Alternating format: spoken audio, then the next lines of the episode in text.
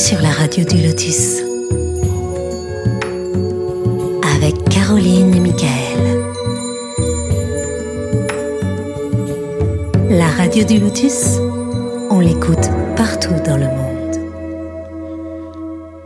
Bonsoir à toutes et à tous, vous êtes sur la radio du Lotus, Michael le Lotus avec vous en ce dimanche soir. Eh bien, j'espère que vous avez passé un bon week-end et que vous êtes prêts à, nous écouter, vous êtes bien installés tranquillement. Eh bien, je suis euh, comme toujours avec euh, Caroline. Bonsoir Caro. Bonsoir Michael, bonsoir tous à la ville comme à la campagne, Caro, sur la radio du Lotus. comme à la campagne, oui. c'est pas où on est, on est si partout. on veut. c'est ça. Voilà, et ce soir, nous allons parler d'astrologie. Une fois n'est pas coutume, euh, et nous allons en parler avec notre invitée qui est Claire Soumia. Bonsoir Claire. Bonsoir Michael, bonsoir Caroline. Bonsoir. Tu vas bien? Merci, mais, mais très bien et vous? Oui, oui, oui. Merci beaucoup d'avoir accepté l'invitation, Claire. Merci de m'avoir invité, m'avoir convié. Alors c'est Oh, notre bah, amie euh. Alexandra Gabriel hein, qui nous a mis en, contact. Mmh. Voilà, c'est ça. Exactement, tout à fait. Bah oui, on est amis déjà depuis euh, quelques temps. Oui, voilà, c'est ça. parlé, Elle Mais m'a tu sais, euh, moi j'aime bien, euh, j'aime bien savoir qui met en contact qui, et puis pour les auditeurs, je trouve que c'est sympa aussi de- d'expliquer la trame des connaissances qu'on a et tout. euh, voilà, tu vois, c'est sympa quoi. Exactement, c'est tout à fait ça. Après, on fait des liens aussi. donc, euh, Exactement. Et d'ailleurs, l'astrologie et la numérologie sont, sont très liées en plus. hein. Oui, en plus c'est complémentaire, c'est vrai. Mm, mm, je Ah ouais. d'accord. Ah oui, on trouve plein de points communs toutes les deux à chaque fois qu'on en discute d'ailleurs. Ah oui, ben, tu vois, c'est bien ça. Mm. Énormément, énormément. Alors euh, Claire, est-ce que tu es prêt à, à recevoir les questions de nos amis auditeurs, que ce soit sur le chat ou par mail? Évidemment, Ah, je c'est n'attends bien. que ça. C'est bien. Alors je laisse Caro expliquer Voilà. le Ça aurait été principe. mal si elle avait dit non. hein. Ben c'est vrai. T'imagines Non, non, non, ça m'intéresse pas finalement. Euh, Pourquoi voilà. je suis venue? Oui, c'est ça. Voilà. C'est ça. Alors, donc, vous pouvez nous rejoindre sur le chat, donc tlk.io slash radio du lotus. Donc, tlk.io slash radio du lotus, tout attaché. Ou alors nous écrire contact laradiodulotus.fr. Ou via l'application téléphonique que vous avez téléchargée sur votre iPhone, euh, votre smartphone. Vous cliquez sur l'onglet Contact et vous nous envoyez vos questions. Voilà, voilà. Voilà, voilà. Je pense que là, avec toutes ces solutions, euh, il y a ce qu'il faut. Là, là on peut pas trouver d'excuses pour dire Oh, mais je comprends pas comment on fait, euh, je sais pas comment ça se passe, mais non, non, il y a tout ce qu'il faut, les amis. Voilà, voilà. Alors, Claire, est-ce que tu, tu pourrais euh, te présenter un petit peu pour les auditeurs, nous dire qui tu es, nous expliquer ton parcours, et puis bah, après, on va aller dans le vif du sujet, dans l'astrologie, si tu veux. Bien sûr. Voilà. Alors, alors moi, je suis astrologue, ça va faire euh, bientôt 4 ans cette année. Et il faut avouer que à la base, rien ne me prédestinait spécialement d'aller vers l'astrologie, en fait. hein. Moi, j'ai fait 10 années dans le milieu de, de l'esthétique, puis un an dans le secrétariat médical, donc rien à voir. Mais en tout cas, ce qui me plaisait, c'était le côté humain. Ça, c'est sûr. Et il faut savoir que quand j'étais adolescente, ma maman, elle était dans tout ce qui est tarot, astro. Ça, c'était quelque chose qu'elle aimait. Et elle a voulu m'initier d'ailleurs, notamment au tarot. Et j'ai commencé un peu à tirer les cartes. Et puis finalement, ça m'a un peu, fait peur. Et puis j'étais un peu la seule aussi à faire ça euh, quand j'étais adolescente. Donc j'ai mis ça de côté. Et puis euh, finalement, c'est revenu dans ma vie, notamment l'astrologie, en allant euh, bah, tout simplement à un salon du bien-être. Et il y avait une conférence qui m'intéressait. Alors c'était sur l'hypnose, je crois. Et en fait, la personne avec qui j'étais me dit Oh non, il y a une conférence sur l'astrologie qui me plaît. Est-ce qu'on peut pas plutôt aller là-bas Bon, donc j'y vais, mais alors franchement, c'était quand même à contre-cœur. Je m'étais dit, oh, ça va pas du tout m'intéresser, je le sens. Et puis en fait, euh, arrivé euh, à la conférence, euh, l'astrologue, du coup, me prend en témoin pour un exercice. Et c'était d'ailleurs pour, une- pour l'astrologie karmique, qui est d'ailleurs le sujet de, de mon livre. Qui elle s'appelle des Astrokarma. hein. Voilà. Exactement, tout à fait, astrokarma. voilà. Et puis elle me dit des choses sur moi, euh, incroyables sans qu'elle sache qui j'étais, parce qu'elle m'avait posé aucune question préalable. hein. Et quand je suis ressortie de la, la conférence, je me suis dit, il faut absolument que je comprenne comment elle a pu voir tout ça dans ma carte du ciel. Et j'ai commencé à acheter quelques livres. Et puis finalement, je me suis dit, j'ai même envie de me former avec quelqu'un. Donc j'ai trouvé une professeure à un quart d'heure de chez moi et je me suis formée pendant deux ans et demi, en fait, avec cette dame. Et en fait, euh, ça ne s'est jamais plus arrêté. C'est-à-dire que j'ai compris vraiment que euh, j'avais besoin d'aller au bout et d'en faire mon travail. Et d'ailleurs, mon travail était mis en tant qu'astrologue dans ma carte du ciel sans que je le sache avant, en fait. Donc, euh, Ah oui? tout s'est un peu enchaîné. euh, Ah, c'est intriguant, ça, que c'était mis déjà même le travail dans la carte du Oui, ciel. Ça, alors là. Exactement. Hmm, Et oui, parce que, hum, en fait, dans la carte astrale d'une personne, on peut voir aussi dans quel domaine professionnel elle peut s'épanouir. Il y a, euh, c'est ça qui est quand même euh, extraordinaire parce que j'ai Oui, souvent des, des clientes qui euh, se posent des questions, notamment surtout après la période Covid, qui a beaucoup remué euh, Ah, les personnes en se disant Mm. Mais oui, qu'est-ce que je vais faire? Finalement, mon métier me plaît plus. Et finalement, quand je leur disais ce que je voyais dans leur carte, ils me disaient Ah, mais oui, mais ça, c'est une idée que j'ai et que je n'ose pas. Et euh, Ah, vous venez le confirmer, merci, merci, merci. Et finalement, j'ai trouvé que c'était euh, un super outil déjà pour se développer aussi professionnellement, en fait. hein. mhm. Donc, euh, ben donc voilà, en fait, ça s'est fait euh, un peu naturellement. Et il faut savoir que euh, pour clôturer un peu tout ça, après ma formation, ma maman est décédée. Et en fait, j'ai récupéré un livre d'elle, je ne savais même pas qu'elle l'avait, et c'était donc le grand livre de l'astrologue. Et ben, finalement, ça a été un petit peu, j'ai envie de dire, le, le point qui est venu clôturer tout ça. Mais ça a été une fluidité qui était déconcertante, hein, complètement. Tout s'est enchaîné. Ouais, euh, euh, j'imagine. Mais de toute façon, c'est une fait. période charnière pour beaucoup de monde. hein, Ça a changé pas mal de choses quand même. Oh oui, complètement. Mais c'est vrai que rien ne m'emmenait normalement sur ce chemin. Mhm. Finalement, juste une conférence, eh bien. euh, Et ce qui est drôle, c'est que j'ai fait cette semaine une conférence sur l'astrologie. Et c'est là où je me suis dit, mais tiens, finalement, cette dame où j'étais allée voir cette conférence, c'est moi qui l'a fait maintenant. Et bon, C'est marrant ça, tu vois, c'est sympa ça. Bon alors Mais oui. j'espère que dans la carte du ciel, euh, je peux faire de la radio, sinon je suis dans la merde. T'aurais dû me le dire avant, finalement. sinon, de toute est- façon, Michael, je- j'ai bien dit, je veux toutes tes coordonnées de naissance pour faire ton thème. Ah c'est gentil, c'est Ah, mais sympa, oui, c'est sympa, oui. c'est sympa. Euh, tu sais, alors je voulais savoir, mais tu, tu viens d'où à la base? Tu es né où? Tu es là, tu là, tu habites où maintenant? Alors, en fait, j'habite Saint-Malo, une petite, euh, enfin, une petite ville, une grande ville quand même, Mhm. en Bretagne. Et euh, alors, je m'appelle Claire Soumia, c'est un prénom un peu particulier, mais c'est un prénom composé. Et Claire, c'est de ma maman qui est bretonne, et Soumia, c'est de mon papa qui est algérien gitan. Ça a été un D'accord. mélange euh, d'origine. C'est sympa, c'est original en plus comme mélange, c'est vrai. hein. Ah, c'est pas commun. Mm, c'est vrai, c'est vrai. D'accord. Ah bah c'est génial Donc, ça. Voilà. Alors, euh, donc tu as écrit, donc on le disait, hein, le livre Astro Karma. Bon, c'est un petit livre, hein, par contre, ça va, il est pas très compliqué. Enfin, c'est pas, il y a pas à lire. C'est, enfin, voilà, c'est un livre qui est accessible à tous, hein, on peut le dire quand même. En fait, c'est exactement ce que je voulais, parce que moi, quand j'ai commencé l'astrologie, j'ai trouvé ça euh, compliqué, je l'avoue, et même à plusieurs reprises, je me suis dit, Oh, je vais jamais y arriver, c'est trop complexe, les termes utilisés, me... enfin, vraiment, il y avait cette notion-là. Et, je m'étais dit, le jour où j'écris mon premier livre, je veux que ce soit accessible à tous, même aux, non-initiés, en fait, pour qu'ils puissent prendre plaisir finalement dans l'astrologie et se dire, bah tiens, j'ai peut-être envie d'aller plus loin. Mais au moins, le premier pied que j'ai mis, c'était euh, facile. Et hum, après, c'est pas évident parce qu'il faut aussi concentrer finalement plein de, de connaissances et que ça reste euh, ludique.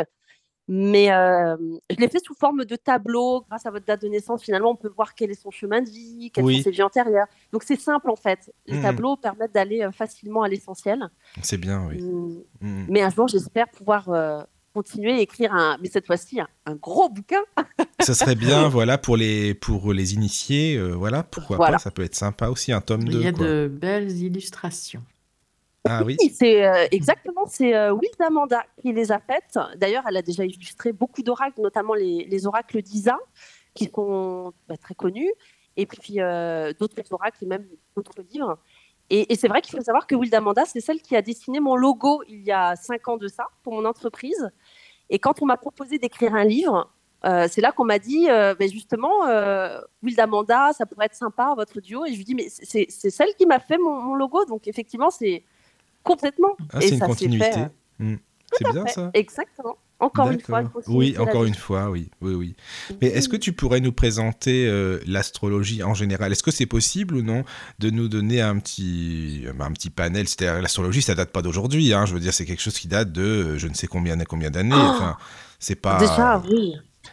Complètement. euh, Alors déjà, l'astrologie, réellement, on ne sait même pas depuis quand ça existe. Il y en a, on dit euh, 5000 ans avant Jésus-Christ, Mm. mais déjà, il y a bien plus longtemps, on a retrouvé même dans les grottes de, de Lascaux des représentations des constellations, ils ont retrouvé aussi des, des, objets. c'est vrai que finalement, c'est un peu flou par rapport à la date, mais ce qui est sûr, c'est que ça a commencé déjà il y a très longtemps et que les hommes bah, se repéraient finalement déjà grâce au ciel. par rapport à tout ce qu'ils faisaient dans leur, dans leur quotidien. Et puis, il faut savoir aussi qu'il y a plusieurs types d'astrologie. Il y a l'astrologie occidentale, il y a aussi l'astrologie arabe, d'ailleurs, qui ah n'a rien à voir, où, là, ça va être pas des signes astrologiques, mais ça va être des armes. C'est le nom d'armes pour l'astrologie arabe. Il y a l'astrologie chinoise.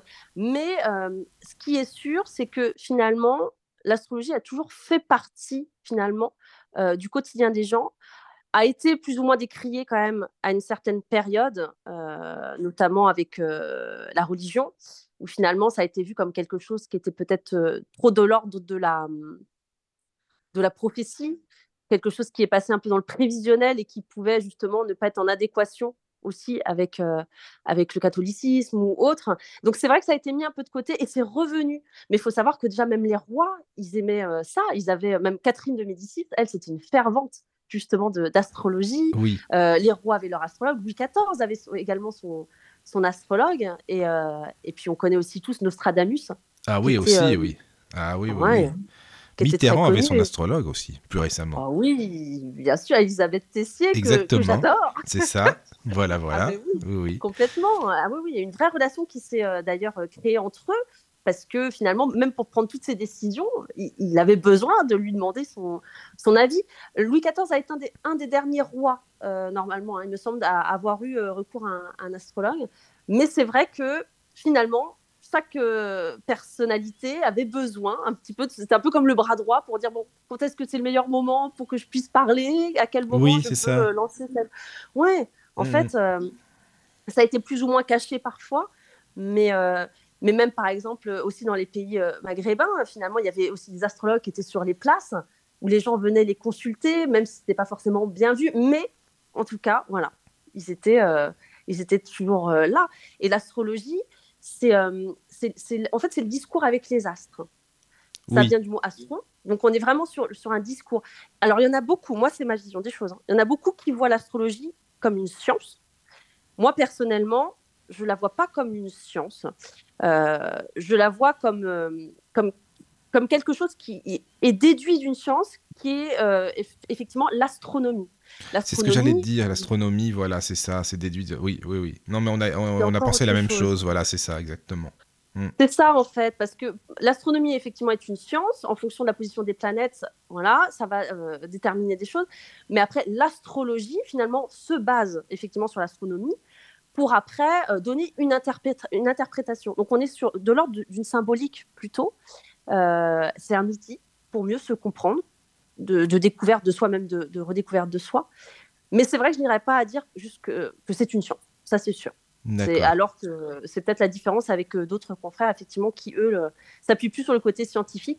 Après, pour moi, c'est de l'ordre du raisonnement. Il faut savoir que l'astrologie, finalement, il y a beaucoup de personnes qui m'ont posé cette question, mais d'où ça vient Pourquoi on dit euh, effectivement cette personne, si elle est, je ne sais pas, moi par exemple Sagittaire, euh, euh, ça veut dire que le Soleil était là, donc ça veut dire qu'elle est comme ça. Finalement, il faut savoir que ça a été juste une constatation, une observation que plusieurs astrologues en fait faisaient par rapport à un moment donné. Ils se sont rendus compte, par exemple, qu'une personne qui allait naître pendant la période de l'hiver allait plutôt être une personne qu'elle est introvertie. Donc, par exemple, le Capricorne, euh, sont des signes, en fait, on est plutôt dans une période assez sombre, où c'est plutôt le repli finalement, on retourne dans son cocon.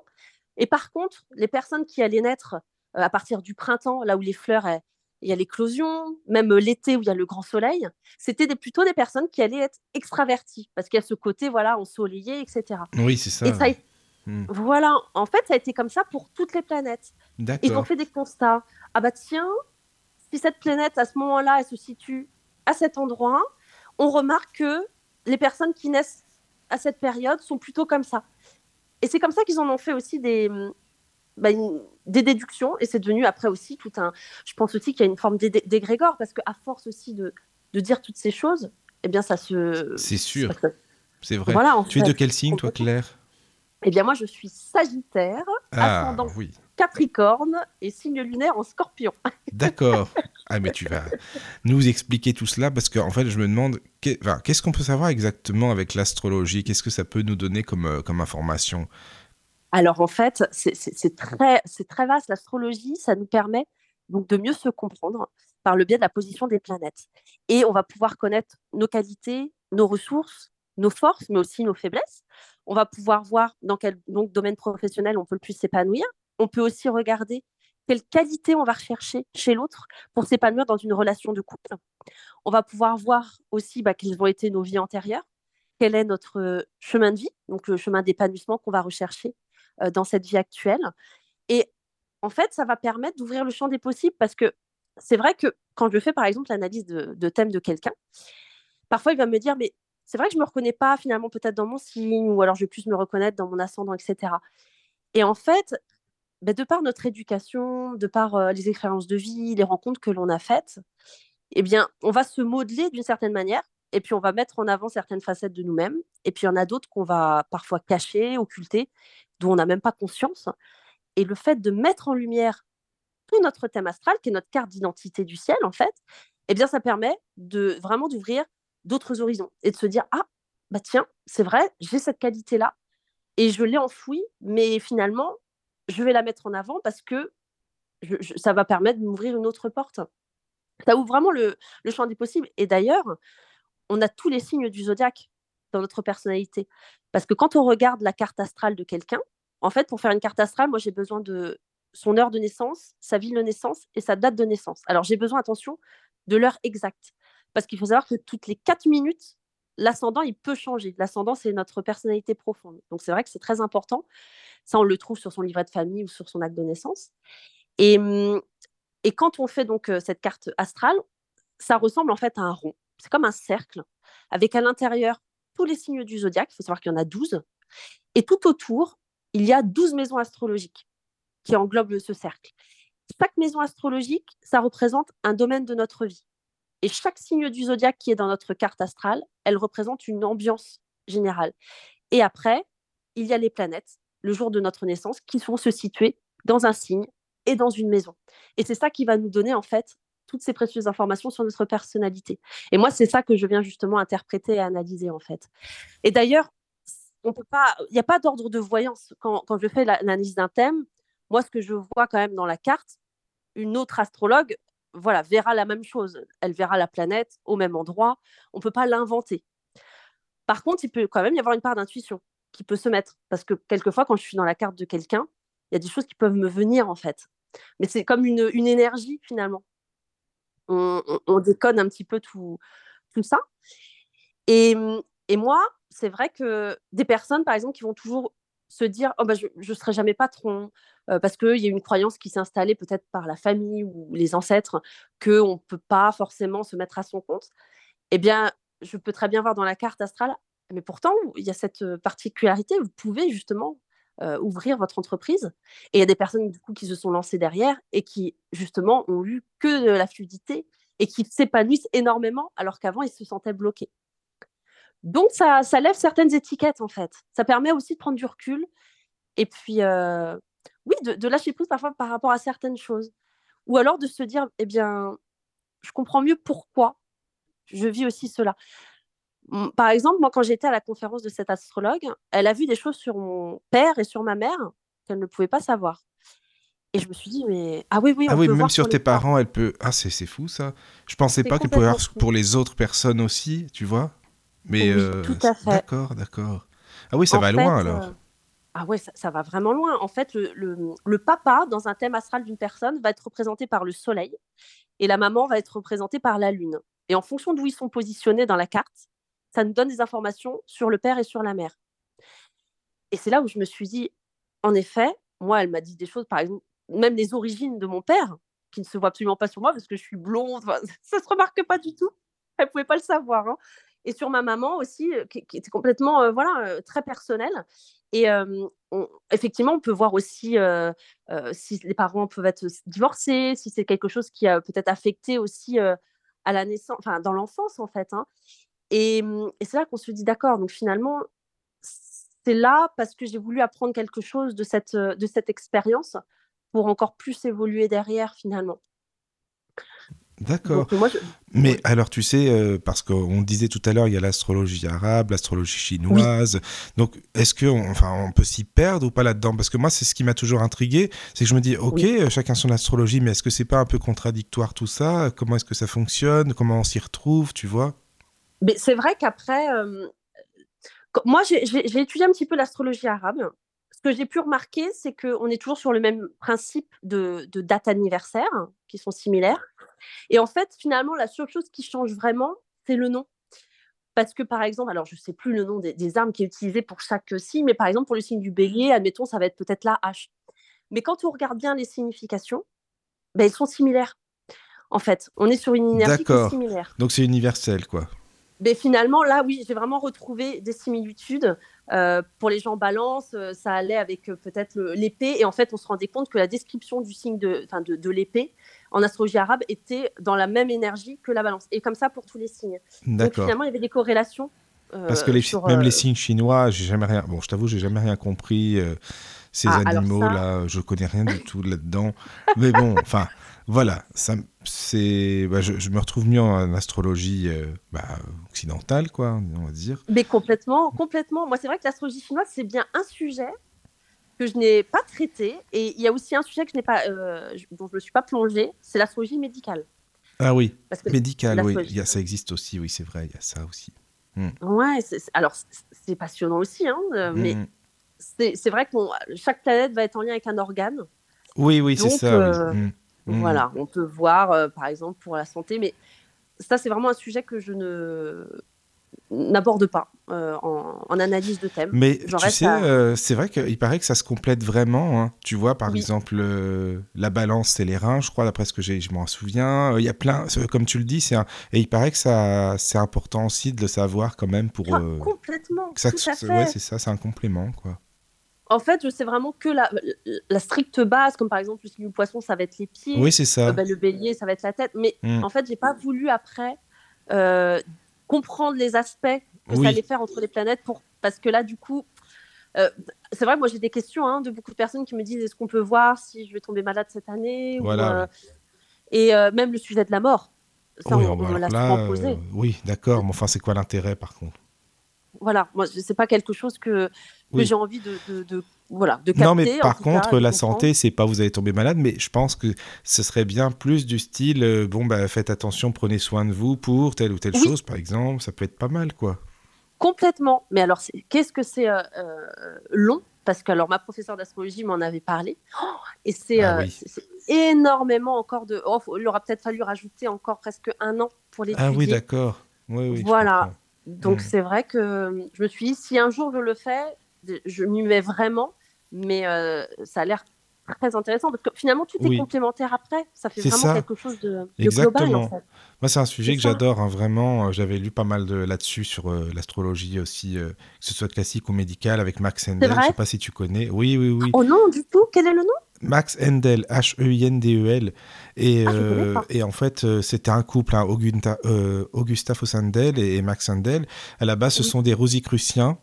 Et euh, elle, elle était euh, férue d'astrologie, elle était vraiment à fond là-dedans. Et elle a initié son, son mari aussi euh, par la suite à l'astrologie. Ils ont écrit pas mal de bouquins, euh, évidemment en rapport avec la, rose- la, la Rose-Croix, mais aussi l'astrologie. quoi. Et c'est là-dedans que moi j'ai Ah. appris des choses par rapport à l'astrologie. D'accord, d'accord, mais non, je, non, je connaissais pas du tout. En fait, finalement, j'ai lu énormément de livres, mais alors de- d'Elisabeth Tessier. Ah Et, oui, mais c'est bien, c'est très bien ça. Mais Ah tu oui. sais, moi j'adore les vieux livres en fait, pour te dire, Ben parce voilà. qu'on apprend plus de choses encore. Enfin, moi je, je le dis comme je pense, hein, vraiment, j'apprends. C'est c'est vraiment du savoir qui, qui c'est vraiment super important et qui malheureusement bah, euh, se perd et c'est pas c'est dommage quoi. Enfin voilà. Je suis bien d'accord et euh, j'ai reçu d'ailleurs il n'y a pas longtemps une grande valise de de- d'anciens livres que- d'un d'un ami à mes grands-parents qui avait ça dans son grenier et qui Oui. m'a dit Est-ce que tu la veux? J'ai dit Mais un grand oui. Ah Et c'est oui. des, des livres qui sentent le- vraiment l'ancien. Et alors, c'est une source de savoir, mais alors extraordinaire, qu'on ne trouve pas. Moi, je ne trouve pas, du coup, dans, Mhm. dans les nouveaux livres, effectivement.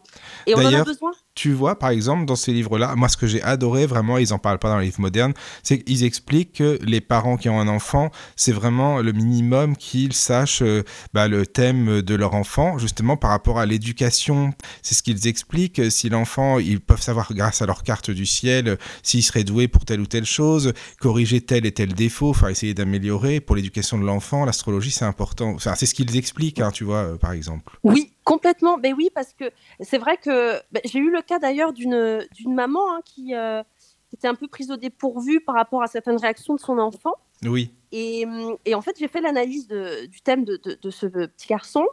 Et il s'est avéré qu'elle a mieux compris justement euh, certains comportements Mhm. et puis euh, certains désirs aussi. Et c'était euh, un enfant qui était très créatif. Et en fait, le côté artistique ressortait énormément dans son thème. Voilà. Et, hum, et c'était une famille qui n'était pas du tout dans ce domaine-là, qui Mhm. était beaucoup plus euh, cartésien. euh, Du... Et d'ailleurs, c'était beaucoup des métiers en lien avec l'agriculture, donc complètement euh, opposés de- de- du côté artistique. Et finalement, ils, avaient, euh, ils bloquaient un peu par rapport à ça. Il y avait presque une peur aussi de se dire, oh là là, mais s'il va dans- là-dedans, est-ce que vraiment ça va fonctionner? C'est ça. et, mais justement, en fait, ça permet aussi de, de mettre en lumière bah, cet, en- cet enfant qui est différent aussi peut-être de, de tous ces anciens schémas familiaux ou de ses, euh, de ses ancêtres, de ses traditions. Et, euh, et ça permet de, bah, d'ouvrir aussi certaines choses pour, euh, pour cet enfant. Mhm. Et, et même pour un adolescent qui est en, en, pleine, en plein questionnement même professionnel, Oui, c'est ça. c'est vrai que ça peut aider énormément parce que souvent on Mhm. nous dit en troisième, bon, bah, qu'est-ce que vous voulez faire? Oh, Je sais bah, C'est un peu le... Ah oui. C'est vrai, hein Ben oui, Et là, vrai, ça permet d'aider. Ça Mhm. permet d'aider énormément. Et aussi de comprendre les relations dans la famille. Parce que je fais aussi des, des analyses de, alors soit de couple, ou alors euh, parents-enfants, frères et sœurs, euh, etc. Et, et même pour quand, par exemple, une maman va me dire Tiens, j'ai j'ai du mal à communiquer avec mon enfant, eh bien, je fais l'analyse de leurs deux thèmes ensemble. Et je superpose les cartes l'une sur l'autre. Et c'est là où on peut voir aussi bah, des choses qui ressortent. Ah bah tiens, euh, cet enfant, dans sa façon de communiquer, il va être plutôt euh, sur la réserve. Il va avoir une carapace, il va pas tout exprimer. Alors que la maman, elle, va plutôt communiquer euh, beaucoup. Donc finalement, ça peut créer une tension. Mais si finalement on sait aussi comment fonctionne cet enfant, on va moins le prendre pour soi et peut-être plus prendre du recul aussi. Être moins dans l'attaque en disant pourquoi tu ne me parles pas, etc. Et, et c'est là où ça peut aider. Ça peut en tout cas amener à évoluer, même dans un couple, hein, finalement. Oui, même Parce dans un couple. T'imagines, tu dis à Ah la ouais. personne oh, écoutez, non, vous deux, dégagez, vous divorcez direct, c'est même pas la peine. Vous n'êtes pas fait pour être ensemble. Ça serait bête quand même, mais bon. Non, c'est mieux Oui. d'être positif. Allez, voilà. C'est là, ça.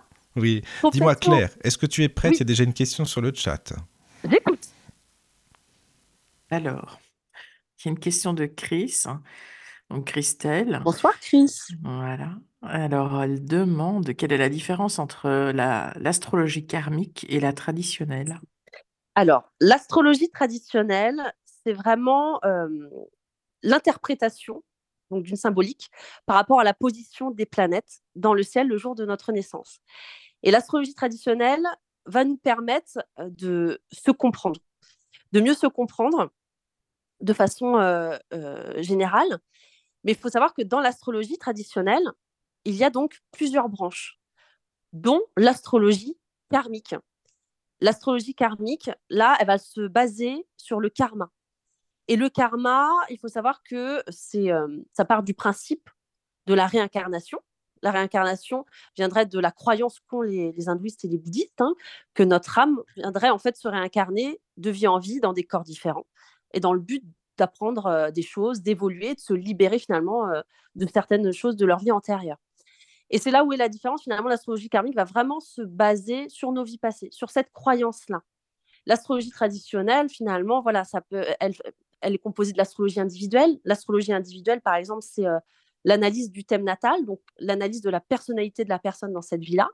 Après, on a l'astrologie médicale, on a l'astrologie, vous voyez, en fait, c'est vraiment euh, Oui. plusieurs branches. Juste une, petite parenthèse, parce qu'on parle d'astrologie karmique, je- juste parce que je pense qu'il nous écoute, je passe le bonjour à notre ami Jacques Birolini, parce que c'est Bonjour qui, qui, est- qui pratique aussi l'astrologie karmique et il est super, donc voilà, je lui passe le bonjour. Oui, il est ami avec Alexandra aussi. Ah oui, exactement, c'est ça. Voilà, voilà. Tu le sais, tout le monde se connaît hein, dans ce milieu. hein. c'est ça, quoi. Voilà. Ben, merci pour Chris pour la, pour la réponse. Je sais pas s'il y a d'autres questions. Mais c'est vrai que c'est une question qui Ah. revient, oui, souvent. D'accord, oui. Alors, elle demande, en astrologie karmique, voit-on comment s'est passée la vie intra-utérine et comment? Maison 12, point d'interrogation.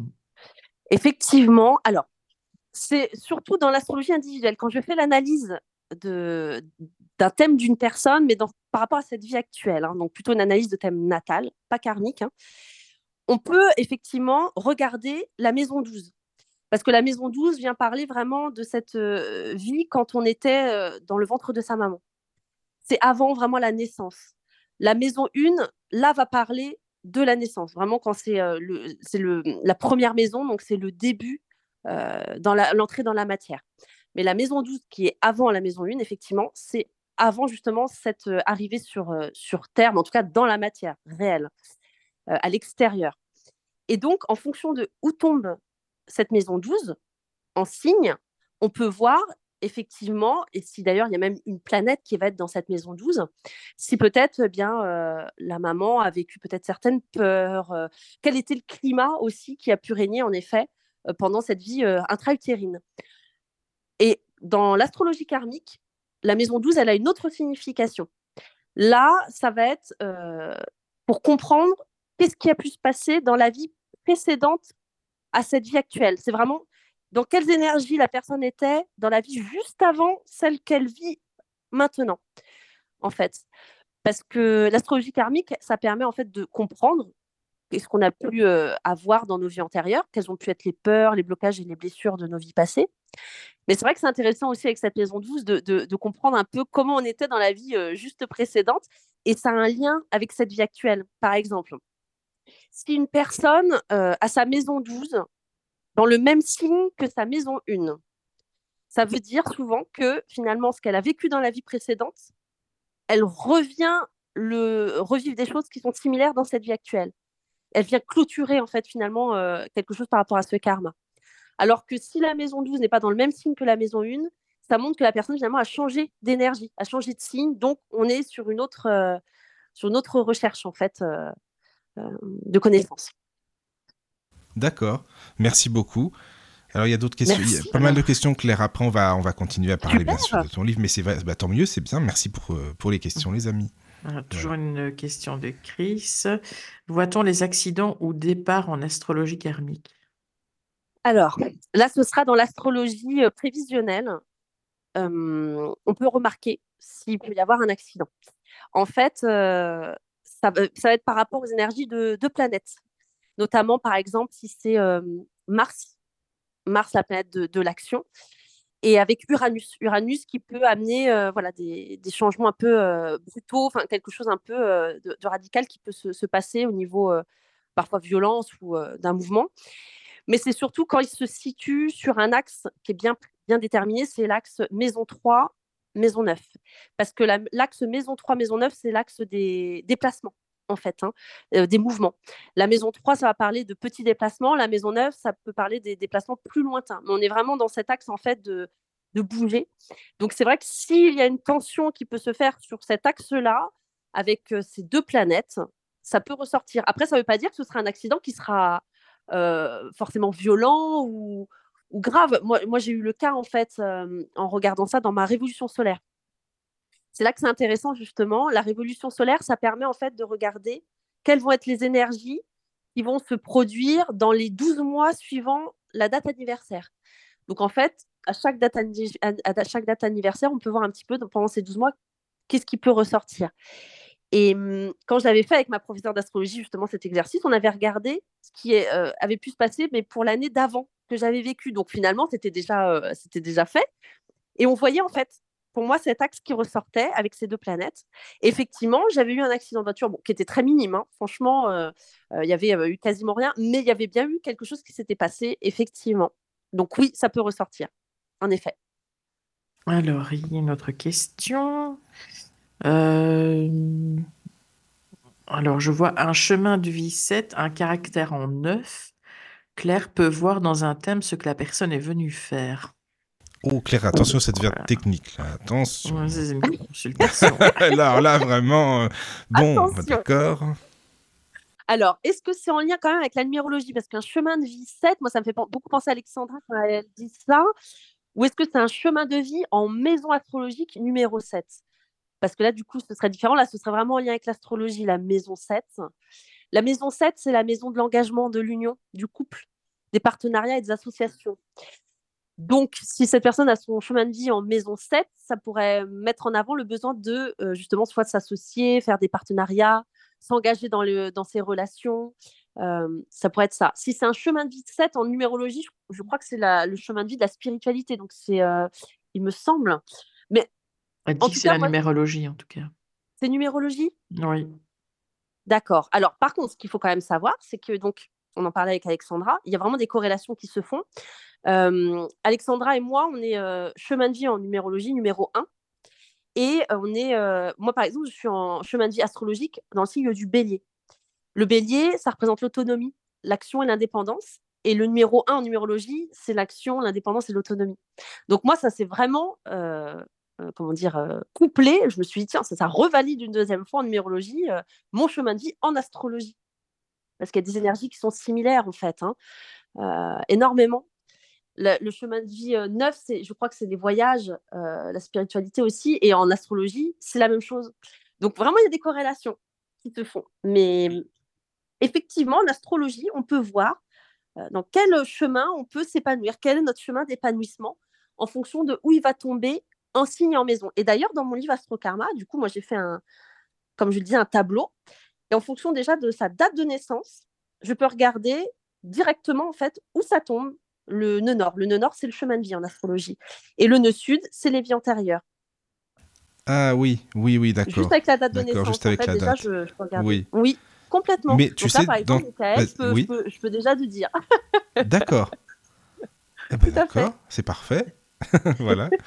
tu sais, tu parles aussi dans ton livre. À moins qu'il y ait d'autres questions avant. hein. Vas-y, sinon. Oui. hein. Oui. Parce que moi, j'en ai Donc, il y plein a aussi. Oui. Il y a Cédric qui, demande, Cédric. qui envoie un message par l'application. Bon- bonjour, un grand bravo pour votre émission. Bonjour. merci. Alors, faut-il refaire son thème astral chaque année?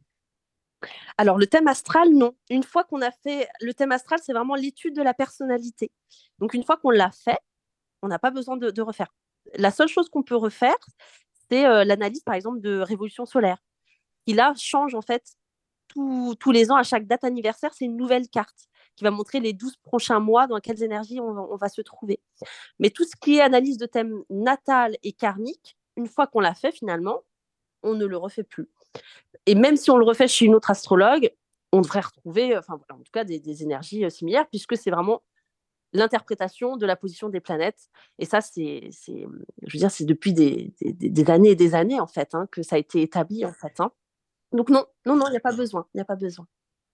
D'accord. D'accord.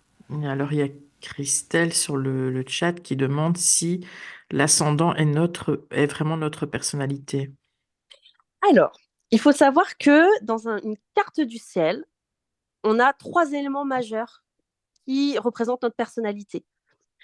On va regarder où est le soleil, où est la lune et où est l'ascendant. Alors déjà, le soleil, c'est notre euh, vitalité, c'est notre force, c'est notre idéal de vie. Le, le soleil dans un- une carte du ciel, c'est c'est par exemple quand vous allez demander à quelqu'un de quel signe astrologique il est, où il va vous répondre par exemple qu'il est bélier, eh bien en fait, ce signe que l'on connaît tous de soi, c'est en fait le signe où se situait le soleil le jour de votre naissance. Donc quelqu'un par exemple qui est bélier, ça veut dire que le soleil était dans euh, la constellation du bélier au moment de sa naissance. Alors après, avec la précession des équinoxes, il y a eu un, petit décalage qui s'est fait, mais euh, voilà. En, soi, c'est c'est vraiment euh, notre signe astrologique. En fait, c'est notre idéal de vie. C'est ce qu'on vient mettre en avant. Donc, c'est pour ça que parfois, il y a des personnes qui me disent Mais je ne me retrouve pas dans mon signe astrologique. Eh bien, oui, parce qu'il arrive en fait que, comme, comme ça signifie notre idéal de vie, il y a des personnes qui vont avoir du mal à le, à le rayonner, des personnes qui auront moins confiance en elles. Et comme le soleil, c'est là où on brille, eh bien, parfois, on a du mal à mettre en avant ces qualités de son signe astrologique. Après, on a l'ascendant. L'ascendant, il est représenté par la maison 1 dans notre thème astral. Et l'ascendant, la maison 1, c'est notre personnalité profonde. En fait, c'est le petit bagage qu'on nous donne quand on est. C'est un peu comme la petite valise qu'on va nous donner en disant bah, tiens, il y a ça dans ta valise, c'est ta personnalité profonde. Et il y a d'ailleurs cette, euh, y beaucoup cette phrase qui revient où on nous dit euh, ah, euh, j'ai beaucoup entendu dire que souvent l'ascendant prend le dessus à 30 ans. Ouais, alors ça c'est vrai que pour moi c'est pas vérifié. En fait, ce qui peut l'expliquer, c'est que notre ascendant, comme c'est ce qu'on nous, c'est les qualités qu'on nous donne quand on est. Il faut savoir que ces qualités, on les a, mais comme je le disais, par l'éducation, par nos expériences de vie, par les personnes qu'on rencontre, eh bien parfois cette petite valise, eh bien on va la modifier, que ce soit pour faire plaisir aux autres ou pour rentrer dans les codes. Donc on va on va cacher certaines choses de cette valise. Et ce qui peut se passer, c'est qu'à 30 ans, parfois il y a des changements de vie. C'est-à-dire qu'il y a des personnes vers la, vers la trentaine qui vont euh, véritablement faire un, changement, qui vont prendre du recul sur après leur adolescence, etc. Et qui là, en fait, vont vraiment révéler leur qualité de leur valise qu'on leur a donnée à la naissance parce qu'en fait, ils reviennent à leur, euh, à leur version originelle, j'ai envie de dire. C'est plutôt ça, en fait. C'est des prises de conscience. Mais euh, voilà, j'avais entendu ça aussi, hein, Claire, justement, par rapport à l'ascendant, et c'est vrai. On a souvent. Ah ouais, ça revient. Hein. Mmh, ça revient, oui. Oui, oui. C'est ça. Ça revient souvent. Et mmh. puis pour terminer, il y a le signe lunaire. Le signe lunaire, il va représenter nos émotions, notre vie intérieure, nos états d'âme. Et c'est euh, en fait en fonction de où était la lune le jour où vous êtes né, dans quel signe elle était, ça va nous donner des informations sur notre sensibilité, sur vraiment sur plutôt notre vie intérieure. Les émotions. Pas forcément. Exactement. Mmh. Tout à fait. Mais dans ton livre, tu parles aussi de la lune noire. C'est quoi les différentes lunes? Ah, alors en fait, la lune noire, c'est vraiment autre chose. C'est pas quelque chose qui est vraiment, euh, comment dire, qui est visible. Comme là, le signe lunaire, la lune, elle est, elle est dans le ciel, on la voit, elle est, euh, c'est matérialisé. La lune noire, c'est un point fictif en, fait que qu'on va trouver par rapport à des, euh, comment dire, des, calculs qui, qui, a été fait. Et, et, ça, c'est par rapport à une distance, en fait, hein, qu'on peut voir. Bon, alors après, c'est rentré dans des, dans des détails qui sont peut-être pas simples, mais c'est vrai que, que, la lune noire, en fait, elle va se situer entre l'apogée et le centre de l'ellipse fait par la lune. Enfin, en tout cas, c'est en gros, c'est ça. Mais c'est un point qui est fictif. Et ils se sont rendus compte qu'à partir de cet endroit, il y a des choses qui pouvaient ressortir chez, chez certaines personnes si on voyait que, en fonction du jour où ils sont nés, cette lune noire se situe entre l'apogée et le centre de l'ellipse dans tel signe, ça pouvait donner telle peur et tel blocage qu'il y a pu avoir dans des vies antérieures et qui peuvent être encore présentes dans cette vie actuelle, en fait. Hein. La lune noire, c'est vraiment ça. La lune noire, on l'appelle aussi Lilith. C'est euh, la déesse des transformations. Mais c'est une succube?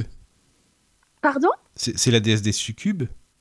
La première succube, Lilith, normalement euh, En fait, Lilith, ça a été la, oui, la première femme d'Adam. Oui, c'est ça. Exactement. Et en fait, elle n'a pas voulu se soumettre à Adam. Voilà. Du coup, euh, Adam a eu Ève après. Mmh. D'ailleurs, la chose, chose qui voulait, c'était retrouver euh, Lilith. Mais ça met en avant ce, côté, cet archétype de femme insoumise, puissante, d'ailleurs, qui après a été aux enfers. il y a toute cette, oui, cette notion-là. Voilà, c'est ça, oui. Mmh. Complètement. Après, nous, vraiment, ce qu'on va regarder en astrologie, c'est le côté lune noire, Lilith, mais qui est la part d'ombre de peur vraiment enfouie, mais de nos vies passées, en fait. On est vraiment dans quelque chose d'inconscient. Et, c'est très intéressant de voir où est située sa lune noire parce que parfois on a certaines peurs, certains blocages qui sont dans cette vie actuelle on se dit mais pourquoi j'ai cette peur-là? Je ne comprends pas, elle, me vient d'où? Euh, Pourtant, dans ma famille, il n'y a pas cette peur qui, règne. Et en fait, en regardant dans les vies antérieures, on se dit Oh, bah dis donc, j'ai eu un blocage par rapport à un abandon. Eh ben, je comprends mieux cette peur de l'abandon qui est encore peut-être présent, présente dans cette vie actuelle. Et le fait d'en prendre conscience, parce que parfois on va me dire Oui, mais qu'est-ce que ça va faire finalement que je, que je sache ça? Eh bien, de mettre des choses en conscience qui étaient encore inconscientes, eh bien, ça amène à des, blocages, en fait, tout simplement. Il n'y a même pas besoin forcément de faire de gros travail, juste de mettre en conscience ces éléments qui étaient cachés, permet après de changer finalement son angle de vue et de transmuter après ce karma-là, d'une certaine manière. D'accord. Mais toi, tu dis que bon, tu es Sagittaire. Est-ce que c'est vrai, par exemple, toi, est-ce que ça te correspond? J'ai toujours entendu que les Sagittaires sont vraiment très ouverts au monde, ouverts à la ah technologie, euh, vraiment euh, à fond, à fond euh, dans tout ce qui est, enfin, moderne. Disons qu'ils ils sont curieux d'apprendre tout ce qui est ouais, technologie et autres, par exemple. Alors, le Sagittaire, il est vraiment dans cette énergie on est sur une énergie de, de feu. Donc, il est euh, vraiment ouvert à, à d'autres horizons. Moi, c'est Mhm. vrai que j'ai toujours aimé voyager. Ça, c'est une évidence. D'accord. Et il y a ce côté généreux, cette joie, cet optimisme. Le Sagittaire, il est rarement dans des énergies où il, où il va euh, ruminer plutôt des choses Oui. Non, au contraire, oui, mm, il va de l'avant. Ah ouais, c'est- souvent un soleil. Hein. Et c'est vrai Oui. que les personnes Sagittaires, je le remarque, ils sont solaires. Ben moi aussi, oui, c'est vrai. Mm. On le dit beaucoup. Et, et oui, complètement. Ça, là-dessus, c'est, c'est, euh, ça, ça se remarque tout de suite sur moi. Et alors, de quel signe vous êtes euh, On est balance tous les deux. Ah, tous les deux Oui. Et oui. Alors, est-ce que vous vous retrouvez dans votre signe de la balance? Est-ce Ben, que- moi, oui, mais Mm. vas-y, Caro, toi. Bof. Ah bon? Moi, Ah, bof. Je suis ascendant scorpion. Je me retrouve plus dans le scorpion que dans la balance. Ah, bah oui, on est sur deux énergies en plus totalement opposées, la balance et le scorpion. Faut pas l'emmerder, la scorpion, scorpion, hein, je te le dis, moi. La petite scorpion, là. Mais c'est bien, c'est positif Ça aussi. Oui, ça dépend, c'est ça, ouais, justement. Toi, qu'est-ce que t'en dirais, tiens, Claire, justement? Balance ascendant scorpion. Hmm, Oui, Alors en fait, donc ça veut dire que l'idéal de vie, le soleil, pour rayonner, euh, va vers la balance. Donc, en fait, Caroline, euh, il y a un besoin de, de développer le tact, la diplomatie, euh, Ah, l'ouverture ouais, vers les autres, l'engagement. Il y a besoin vraiment de, pour s'épanouir, de, de- de développer en fait ces énergies-là. Mais il y a aussi l'ascendant scorpion qui a été acquis à la, naissance. Le scorpion, lui, il n'hésite pas à, lever les non-dits. Euh, il n'aime pas les tabous, il n'aime pas la trahison. Il a besoin de loyauté, il a besoin que les choses soient justes et il a besoin d'aller comprendre en profondeur. Donc, dans tout ce qui peut être euh, euh, sombre, en fait, finalement, il y a, vraiment cette authenticité. Et parfois, le scorpion, il dit pas les choses pour faire plaisir, il, il va juste dire les choses parce qu'il a besoin de les lever et de les dire. Ah, Alors que la balance, elle va plutôt mettre de la rondeur. Elle peut même porter des masques sociaux, la balance, parfois, en fait, Oui, parce qu'elle oui. veut. elle Ben, veut moi, faire j'essaye d'avoir du tact, par exemple, quand même. hein. Caro, elle en a moins bah- que moi. non, mais c'est bien Bah, la pour elle, hein. tant mieux, c'est bien, c'est très bien, mais, mais voilà, quoi. Mais oui, mais- Michael, quel est ton ascendant? Ben écoute, euh, je sais, enfin, je pensais que j'étais ascendant Lion, mais finalement, je, je ne sais pas si c'est Lion Cancer, mais peut-être ascendant Cancer. Je, je sais pas justement. Enfin, je suis pas sûr. Donc euh, voilà, Ah, faudrait c'est voir. juste entre les deux. Ouais, entre les deux, je pense que c'est entre les deux, quoi. Je, je sais pas du tout. C'est, je Bah, pense que c'est entre que- les deux. C'est une énergie complètement différente. Le lion, c'est un oui, de feu, très charismatique. euh, Je sais euh, pas, on Caro a dit que je suis plus Lion dans mon style, mais j'en sais rien en fait. euh, Enfin, je sais pas. Le lion, il, en Bah fait, oui, il aime trouve. bien être. euh, il aime bien. Il a cette autorité naturelle. En même temps, il aime partager là, cette chaleurosité. Le lion. D'accord, d'accord. Et hum, en fait, il, il- il- il aime être, euh, comment dire, être en contact avec un public. Il aime être dans ce partage. Ben moi, je suis là-dedans Mais, euh. Ben ouais. Le lion, il, il correspond bien. De... Mais alors, le cancer, il est... lui, c'est un signe d'eau. Alors, il est plutôt dans le côté émotionnel, très sensible. Il Mhm. ressent beaucoup les choses. Euh, il peut être beaucoup dans la nostalgie, le côté familial. Ah bah ça c'est aussi. de. C'est ça le problème, c'est que je sais pas parce que c'est entre les deux, on dirait. J'ai un peu de ça de ce que tu dis justement, tu vois. C'est c'est c'est curieux. Écoute, promis, je regarde. Ah, Voilà quoi. parce que là, Bon. c'est pas possible, il faut que je sache du coup. Là c'est vrai, c'est intrigant quoi. Mais bon, Pourquoi tu doutes? Bah euh, j'en sais rien parce que c'est entre les deux. Je sais pas du tout. Pour l'instant, j'en sais rien. Comment tu sais que tu es entre les deux, en fait? En fait, c'est à cause de sites internet qui. Oui, il y a des sites aussi parce que tu peux calculer des. des... bah ouais, mais un site et un autre ne dira pas forcément la même chose. Donc voilà déjà quoi. C'est ça qui est fou, parce que généralement, quand même, tous les sites, ils sont à peu près pareils. Ah, Ouais, bah d'accord, je sais pas. Bah, moi, on m'a fait mon thème astral quand j'avais 19 ans et, et je l'ai retrouvé il y a pas longtemps et il n'y a rien qui est arrivé. Mais c'est vraiment euh, Merde. tout Ah, bah, l'opposé, en fait. Ah c'est bon vrai? Rien n'est bon dans le thème. Ouais, c'est ouais. quelqu'un qui l'a fait comme de la. Excuse-moi. Enfin, Ouais, sans doute, je me rappelle même plus, mais euh, ben, ça avait l'air. bah euh, non, mais c'est vrai, pro, c'est hein, bizarre quoi. Parce que bon, quand Ah je vois bon? le papier et tout ça, je me dis c'était pro. Mais non, mais il n'y a rien qui est Ah arrivé. oui. C'était du prévisionnel alors? Je sais pas. Enfin, Elle je- donnait des, des choses qui allaient se passer dans le Oui. futur. Ouais, oui. Ah, ah oui, alors là, c'est encore autre chose. Bah, alors, tout dépend ce qu'elle a regardé. Parce que Ah oui. l'analyse de personnalité, c'est encore là, c'est ça change pas. C'est Ouais, moi, je là. préfère ça, l'analyse de personnalité, c'est plus intéressant quand même. Bah, ça fait plus psychologie en plus. On Mais oui, c'est ça, quoi. euh, C'est pas. univers. C'est vrai, Caro, t'as pas la personne. Moi, ça m'aurait intéressé de savoir. C'est c'est dommage. Eh bien, non. D'accord. Bon. Ok. Mais effectivement, le prévisionnel, en fait, euh, quand on fait une analyse de carte prévisionnelle, c'est comme une analyse de carte astrale, de personnalité, parce que c'est toujours le même principe. on vient interpréter la position des planètes qui sont en signe et en maison astrologique. Après, euh, mais alors si rien ne s'est passé, bah, c'est le libre arbitre. Comme, de toute façon, comme disait Ptolémée, les astres inclinent mais ne déterminent pas. Donc ça donne une énergie, mais après, bon, j'ai envie de dire, Ah ben, je C'est les ça. ai tous inclinés, voilà. Bah C'est voilà, c'est ça. scorpion. Exactement. ah, le scorpion, il veut pas, il dit non, et maintenant, Non, il- non, c'est ça. C'est pas mal ça. hein. Oh, oui, c'est vrai. C'est ça, Ah. complètement. Mais quand on dit le côté scorpion, il pique et tout ça, c'est comment on peut le voir? Enfin, c'est ce qu'on dit après. Hein. Par exemple, En euh, fait, il est euh, très, euh, je, je sais pas comment expliquer. Enfin, parfois il a des remarques peut-être qui peuvent être, euh, oui, enfin, ou piquantes ou quoi pour certaines personnes. Hein, c'est ce qu'on dit. Je sais pas ce que En t'en fait, penses. euh, mais il aime pas voilà, il aime pas qu'on lui qu'on lui la fasse à l'envers. Ah bah oui, remarque, c'est euh, normal, tu vas me dire. Oui. Ah ouais ouais, mais Mm. il est vraiment dans cette authenticité et hum, il a besoin de lever les les non-dits en fait. Et, et même si ça peut être perçu par l'autre comme quelque chose qui peut faire mal, c'est pas forcément non plus le but, c'est juste de, de dire cette vérité en D'accord. fait. Euh, parce qu'il a pas peur finalement de sortir certaines ombres pour les mettre en lumière. Ah oui. Et, et finalement, le scorpion est très intuitif, c'est-à-dire qu'il ressent. Il va ressentir les choses, l'ambiance, la psyché un peu humaine, il, il détecte en fait. hein. Donc, Oui, oui. euh, Mm, mm. voilà, il y a vraiment cette... En fait, le scorpion, il est très connecté aux, Oui. aux énergies, énormément. Et alors Claire, bon, il est signe pas minuit, mais c'est pas grave, on va le dire. Paraît-il, le scorpion est une bête de sexe. Oh, oh là là là, bah Non, mais c'est- toujours ce que j'ai entendu, c'est chaud les scorpions, c'est vrai. c'est vrai ou c'est des Le conneries, scorpion. sérieusement Mais c'est vrai, Michael. Ah, c'est vrai Ah, En plus, Oh là là. Le scorpion, c'est le signe le plus chaud du Ah bah tu vois, bah voilà, c'est ça. Bon, bah c'est bien de savoir. En fait, tu sais, par exemple, quand je fais une analyse de couple, en Oui. fait, on va regarder où se situe la maison 7. La maison 7, c'est le partenaire.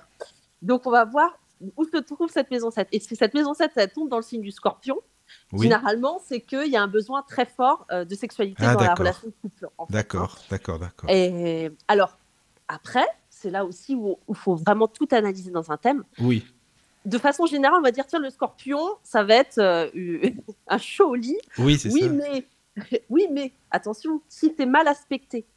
Si par exemple, euh, admettons son Mars. Mars c'est la planète de la sexualité. Mhm.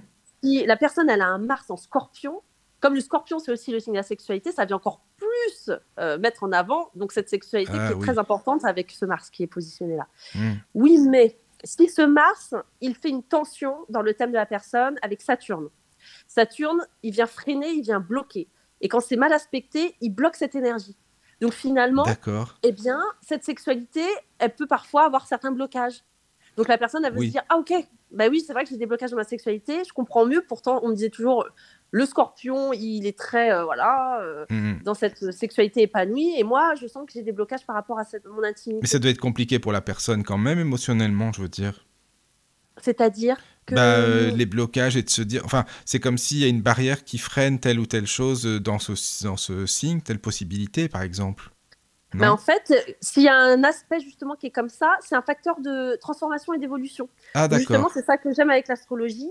Ça veut dire en fait que euh, ce trait rouge, c'est pas dans le sens, ça reste comme ça. C'est que justement, il est amené à venir le, à évoluer en fait Mhm. par rapport à, à cette énergie. Peut-être que euh, dans ses ancêtres, admettons justement, ça peut aussi parce que c'est une planète karmique, Saturne. Oui, Peut-être qu'il y a eu des, hum, voilà, des, des choses, des blocages en lien avec la sexualité. euh, d'accord. euh, et en fait, finalement, il- la personne porte juste cette mémoire, mais pour autant, euh, peut, le- le- le- enfin, comment dire, ne pas la, la, la garder sur ses épaules, en fait. Oui, Et, et justement, la, la, la balayer, la transmuter. Donc, en fait, c'est pas du tout figé. Et c'est ça que j'aime. On n'est pas Oui, c'est ça qui est bien. Oh là là, Mm. bah oui, on s'ennuierait, c'est toujours euh, pareil. Euh, Non, mais c'est pas la peine. C'est c'est génial, ça. Vraiment. exactement. Ah, merci. Claire pour tout ce que tu nous expliques. hein, Vraiment, c'est super intéressant. On apprend plein de choses. Donc, euh, merci beaucoup. Euh, donc, Chris demande comment voit-on le handicap d'un enfant en astro-karmique? L'handicap, alors. Alors ça, après, ça, ça en revient peut-être à, à l'astrologie médicale, du coup. Mais c'est une bonne question, Claire, parce que regarde, moi, je suis non-voyant de naissance. Dans ce cas-là, c'était prévu quand même, si c'est de naissance. Enfin, c'est super important, je, je trouve. Tu vois C'est vrai, euh, oui, Bah oui, oui. complètement. On, peut regarder justement par rapport euh, à- à- au niveau de la tête ou euh, par exemple même au niveau de, de la, hum, quelqu'un qui bégait, on peut le voir par exemple. Parce que euh, Mercure, qui est la planète de la communication, peut justement avoir parfois un, aspect avec Saturne, comme je le disais, qui vient amener des, hum, des blocages par rapport à, la, façon de communiquer. Donc, ça peut s'exprimer, par exemple, par un bégaiement. Si c'est un handicap, euh, euh, par exemple, euh, comment dire, même au niveau des, organes, par exemple, le scorpion, c'est les organes sexuels. Ou... En fait, oui, on peut le voir par rapport à ça. Effectivement. Si, alors, il faut quand même peut-être avoir l'information pour aller vraiment creuser, du coup. Parce que en astrologie, on n'est pas sur quelque chose qui est, comment dire, c'est une solution et pas une autre. En fait, on peut avoir plusieurs possibilités. Donc, finalement, effectivement, si la personne me dit, bah, tiens, ça va être au niveau des bras ou des mains, là, ça va être l'énergie du Gémeaux. Donc, si on voit que, par exemple, eh bien, l'énergie du Gémeaux tombe dans la maison 12, la maison 12, c'est en lien aussi avec l'hôpital. Donc, effectivement, eh bien, ça peut montrer qu'il y a eu un séjour à l'hôpital qui s'est fait par rapport peut-être au niveau des bras des mains qu'il y a eu une opération. Ça, ça peut ressortir. Euh, alors, il y avait Chris qui demande euh, si sur le logiciel Olympia, on peut faire des thèmes karmiques. Euh, Olympia, oui, on peut. On peut regarder, effectivement. Parce que, les, alors, il faut peut-être cocher juste les, les points karmiques, lune noire, nœud nord, nœud sud. Parce que peut-être que ça ne se met pas automatiquement. Mais normalement, les points karmiques sur tous les logiciels, ils, sont, ils apparaissent. Après, il faut savoir les interpréter. Il y a des logiciels où ils n'expliquent pas du tout. Donc, donc là, il y a besoin finalement de, se former par rapport à, l'analyse justement de leur position dans le ciel. Mais Olympia, si, si, on peut regarder, hein, on peut voir. Tout à fait. Ah, c'est bien Même des logiciels gratuits, on peut voir. Hein. Oui, euh, mais tu trouves que c'est ah, fiable, toi? Euh, C'est en fait, ça, nous montre la carte du ciel, mais après, moi, finalement, euh, je, toute l'étude, je le fais avec mes, mes cours d'astrologie que j'ai eu pendant deux ans. Oui, voilà. Bah, c'est plus fiable, c'est mieux. Hein. Hmm. Mais en fait, oui, parce que ce qui se passe réellement, c'est que quand on fait son thème sur un site gratuit, en fait, ils vous disent juste les trucs bateaux, les bases, mais sans prendre en compte les aspects. Et comme je le disais, en fonction des aspects qu'il peut y avoir, ça peut changer complètement euh, l'énergie. Donc finalement, ce ne sera pas représentatif. Il faut vraiment faire une analyse de, tout, de toute la carte, chose que bah, certains logiciels ne font absolument pas. Et d'ailleurs, beaucoup, les gratuits ne le font pas. Hein. Non, je n'ai pas le souvenir qu'il y ait des logiciels gratuits qui le fassent. Il faut prendre vraiment un logiciel euh, plus poussé oui. Et souvent, bah, payant aussi. Hein, mais, Oui, euh, c'est ça, payant aussi, oui. Oui, oui, bien sûr. Alors, tu sais, sur le chat, euh, je sais pas, c'est marrant parce que Christine, elle dit euh, sur, par rapport aux médiums que souvent ils sont scorpions. C'est ça, Caro? Les médiums scorpions? Ou ascendant Alors, scorpion Alors, oui. Ah, oui. C'est vrai, c'est vrai, c'est vrai, parce que en fait, le scorpion, il est en lien avec le côté, la mort. Ah oui, d'accord, oui. C'est la mort, c'est le deuil, c'est euh, les remises en question justement par rapport à ce sujet. Et les personnes qui sont dans le signe du scorpion peuvent justement aussi beaucoup s'intéresser à la vie après la mort. Enfin, voilà, c'est des sujets en tout cas qui ne seront pas tabous pour eux et qui, qui, qui, auront envie de creuser. Et comme c'est en lien justement avec, euh, avec la mort et les énergies qui sont non palpables, il y a des médiums qui peuvent se retrouver justement avec le signe du scorpion. Après, y a d'autres, d'autres positions aussi euh, dans la carte du ciel qui peuvent montrer les médiums. Une, euh, une lune en poisson. Le mhm. poisson, c'est aussi en lien avec euh, le, tout ce qui est spirituel. aussi. Et l'au-delà. Mhm. Et oui, complètement, tout à fait. Une personne qui a une, une, lune, son signe lunaire dans sa maison 12, peut avoir des dons de médium. Par contre, ça, tu sais quoi? Moi, je suis lune en poisson sur le site, ça me disait ça, et ça, ça c'était bon, ah. normalement. Donc, il mettait justement ces, capacités où on peut percevoir. Oui. tout à fait. Une personne qui a une lune en poisson, elle, elle est très connectée aussi avec les rêves. Et elle peut avoir des rêves prémonitoires parce qu'on est toujours dans cette énergie-là. Donc, c'est intéressant d'avoir un petit, un petit carnet quand on a une lune en poisson et de noter ses rêves parce que ah finalement, il y a plein de choses qui peuvent être dites. C'est ce que je euh, fais, donc c'est bien. Ah ouais, complètement. C'est des gens qui sont euh, extra connectés, une hmm. lune en poisson. D'accord. Tout à fait. Donc voilà, les médiums, euh, pas scorpion, ascendant scorpion, d'accord. Médium, Ok, voyant, voyant, euh, oui. euh, ouais, Mhm. complètement. Lune en poisson ou en maison 12 ou les scorpions. Euh, oui, tout à fait. D'accord. Bon, Complètement. merci. Alors, s'il y a d'autres questions, dis-moi, Caro, toi, hein, bien sûr. Hmm, Pour l'instant, pas. Donc, Chris, elle dit qu'elle fait une formation avec Jacques Birolini. Ah et oui, oui, c'est Ah bah vrai ouais, c'est un très bon formateur. Oui, ça c'est sûr. Tu as raison. Ah ouais. On fera une émission avec lui bientôt, qui- en plus. donc voilà.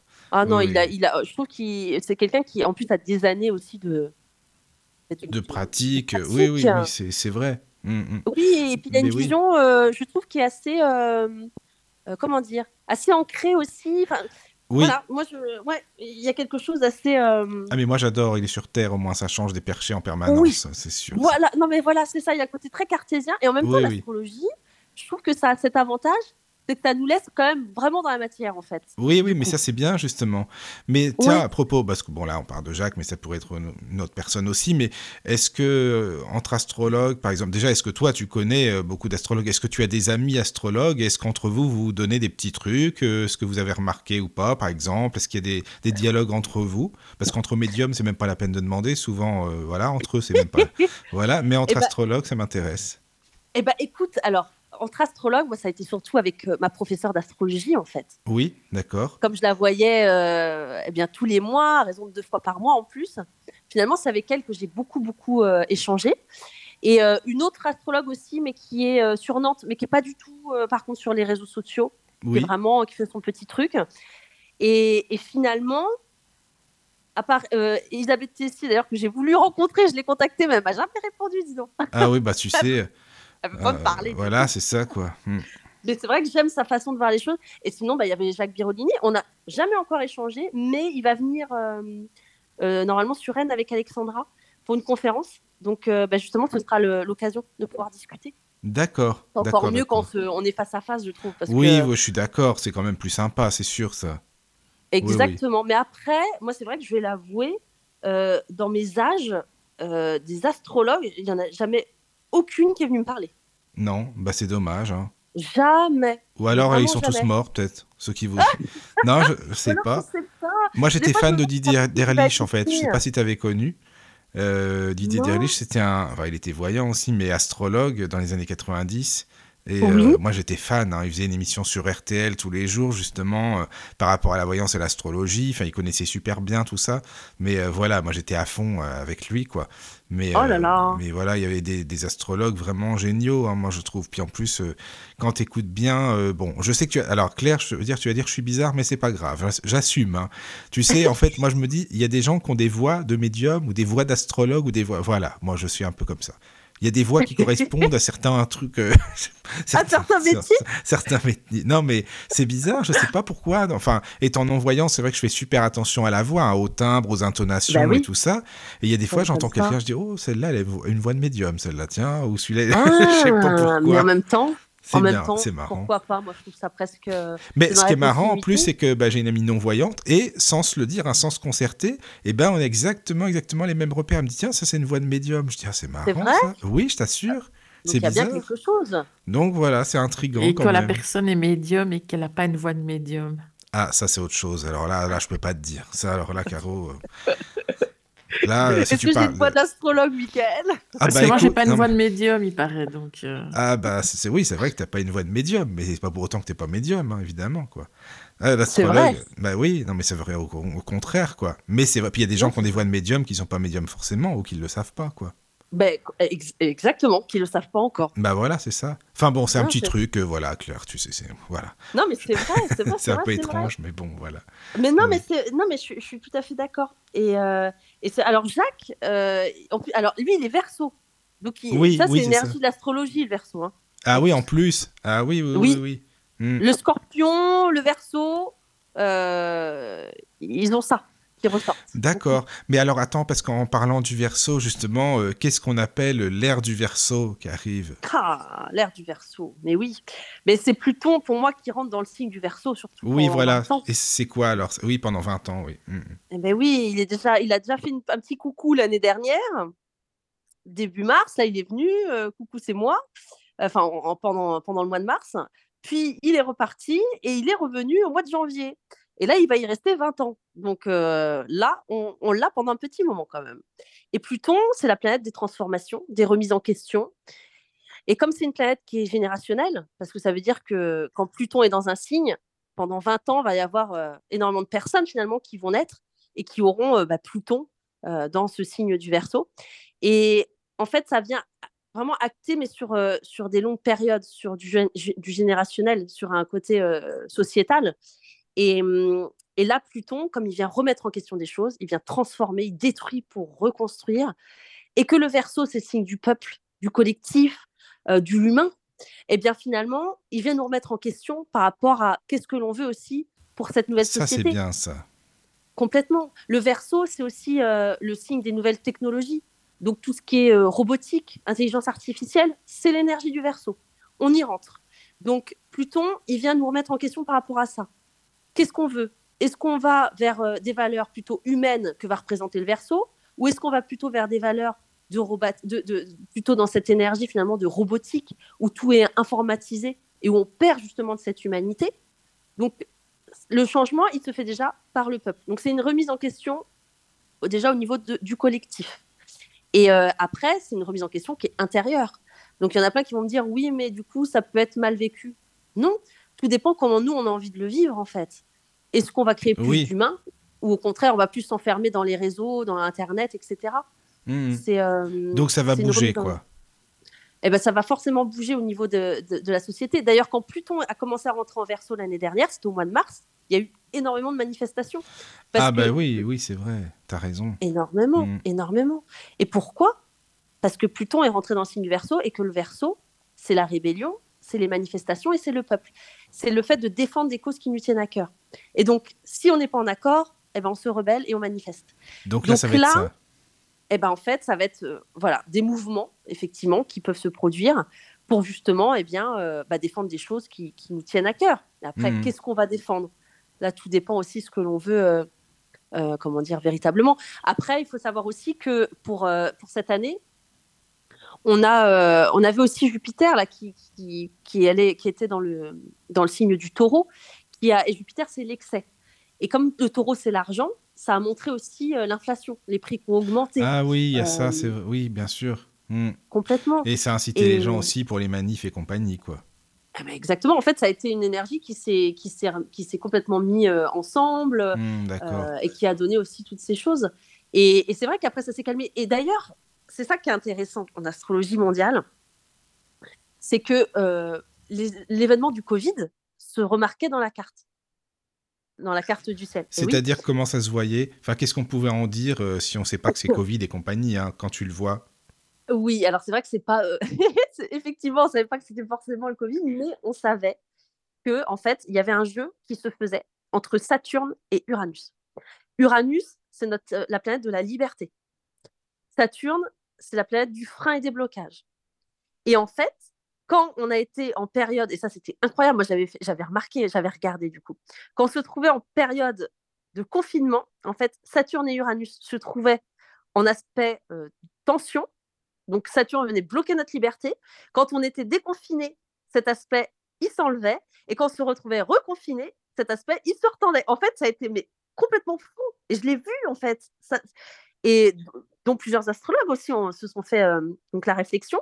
Et cet aspect-là, en fait, il est resté jusqu'à temps que véritablement on sorte de, ce, de, cette euh, situation. Donc ça a duré quand même deux, euh, deux ans, quelque chose comme ça. Et, et d'ailleurs, on, demandait aux astrologues quand est-ce que ça va se terminer enfin ce, ce Covid. Ah oui, on demandait, oui. Mmh, d'accord. Et ben c'est en fait, il, il, se basait par rapport à cet aspect. Uranus, nos libertés, Saturne, les freins. Et quand cette, euh, cet aspect de tension s'est complètement enlevé, ben c'est là justement que euh, le Covid ah s'est arrêté. Alors tu sais, moi je veux te dire Claire, franchement, tant que l'ordre mondial se casse la gueule et que le président dégage, moi ça me va très bien. C'est tout ce que je demande, voilà. C'est ça. Et beaucoup d'ailleurs. Mais bah, voilà, astrologie. L'ère du verso arrive, les amis. Vous inquiétez pas, ça va aller. Il Voilà. a pas de souci. Enfin. Enfin. Enfin, enfin. Alors, tu L'humain, sais- l'humain, l'humain. Oui, l'humain. Claire, j'ai une question par rapport à, tu sais, euh, dans les, les radios, justement, on entend souvent, très souvent, euh, l'horoscope du jour. Allez, je vous donne Ah. l'horoscope du jour. Mais alors, ok, mais il se base sur quoi? Parce que, bon, l'horoscope, c'est bien beau, mais on est tellement des milliers, des, je ne sais combien de Oh. millions à être balance ou autre. euh, voilà, Eh comment oui. tu peux- qu'est-ce que tu en dire? Alors déjà, l'horoscope, euh, moi je me suis renseignée parce que je me suis dit, bon, c'est bien beau les horoscopes, mais déjà, ça date de quand? Parce que ça, c'est quelque chose que j'ai jamais vu. Personne ne parle vraiment de l'origine des horoscopes. Et euh, en fait, ça a commencé réellement en 1932. En fait, c'est euh, Richard Naylor, justement, qui a commencé à mettre ça en avant. Alors au début, ça a commencé véritablement en 1930, où il faisait ça, mais c'était un peu de l'horoscope qui restait assez global euh, et qui était surtout pour euh, les hommes d'État. Et c'est qu'en 1932 où là, ça s'est acté dans les magazines. Euh, là, Richard Naylor, il en a fait alors un magazine qui s'appelait, je crois que c'était Astralement Vôtre, si je dis pas des bêtises. Et, euh, et c'est là où on a retrouvé les premiers horoscopes en fonction des signes astrologiques. Mais avant, ça n'existait pas du tout. Il en a même fait un horoscope sur un vinyle, sur un 33 tours. D'ailleurs, j'ai essayé de les retrouver. Ah oui? Ah, ça devait Et être intéressant. Écoutez ça, dis donc. Ah oui Ah mais génial Et en plus, Mais ils oui. sont beaux. En fait, euh, j'ai tapé le nom de, de ce monsieur et on voit la pochette des vinyles, elle est magnifique. Et Ah euh, oui. il mettait ses- les horoscopes là-dessus pour chaque mois, le mois de janvier, février. Donc il y avait un vinyle pour chaque mois en fait. C'est Extraordinaire. génial, ça. Oui. Mhm. Et ouais, je les ai jamais retrouvés en vente. Ils sont perdus dans l'au-delà. Oui, c'est ça, exactement. Bah, comme beaucoup euh, de choses, malheureusement. Mais Et bon, oui. voilà. Mais du coup, ça a commencé comme ça. Véritablement, c'est depuis D'accord. 1932. Ok. Et, euh, et ça a aussi beaucoup occupé pendant la Seconde Guerre mondiale, en fait, dans les journaux. Ils mettaient les horoscopes, en fait, pour euh, un Ah, peu, oui. euh, entre guillemets, amener euh, voilà, ce côté plus euh, léger. Et il faut savoir que l'horoscope, en fait, il est basé effectivement que sur notre signe solaire. D'accord, d'accord. Les horoscopes qu'on voit dans les magazines, on est sur quelque chose de très succinct. Et effectivement, comme c'est basé que sur notre signe astrologique, on se dit, mais il y a quand même un truc qui. C'est Tous ça, les quoi. poissons ne vont pas rencontrer l'amour aujourd'hui, quand même. C'est un peu bizarre. Et alors, après, effectivement, c'est pour ça qu'on ne s'y reconnaît pas forcément. Moi, je- j'ai fait longtemps des horoscopes que j'ai proposés sur ma page euh, Instagram. Oui. Parce que j'adore faire les horoscopes, mais alors je ne le fais pas de cette façon. Moi, l'horoscope, je vais plutôt le faire par rapport à la Lune, où elle est située dans le ciel. Alors par contre, quand je fais un horoscope, du coup, ça me prend une heure et demie. Donc là, on est vraiment dans autre chose. C'est-à-dire que je regarde où est positionnée la Lune tel jour, par rapport après euh, au soleil de la personne, ce que ça pourrait créer comme euh, aspect. Puis en fait, je, je me base sur plein de choses. Donc on est sur un horoscope qui est beaucoup plus euh, précis. Après, voilà, ça reste encore du, du global, mais on n'est pas que sur le signe solaire. Mm, D'accord. Parce que je trouve que c'est un peu léger de se baser Mais oui, c'est ça, justement.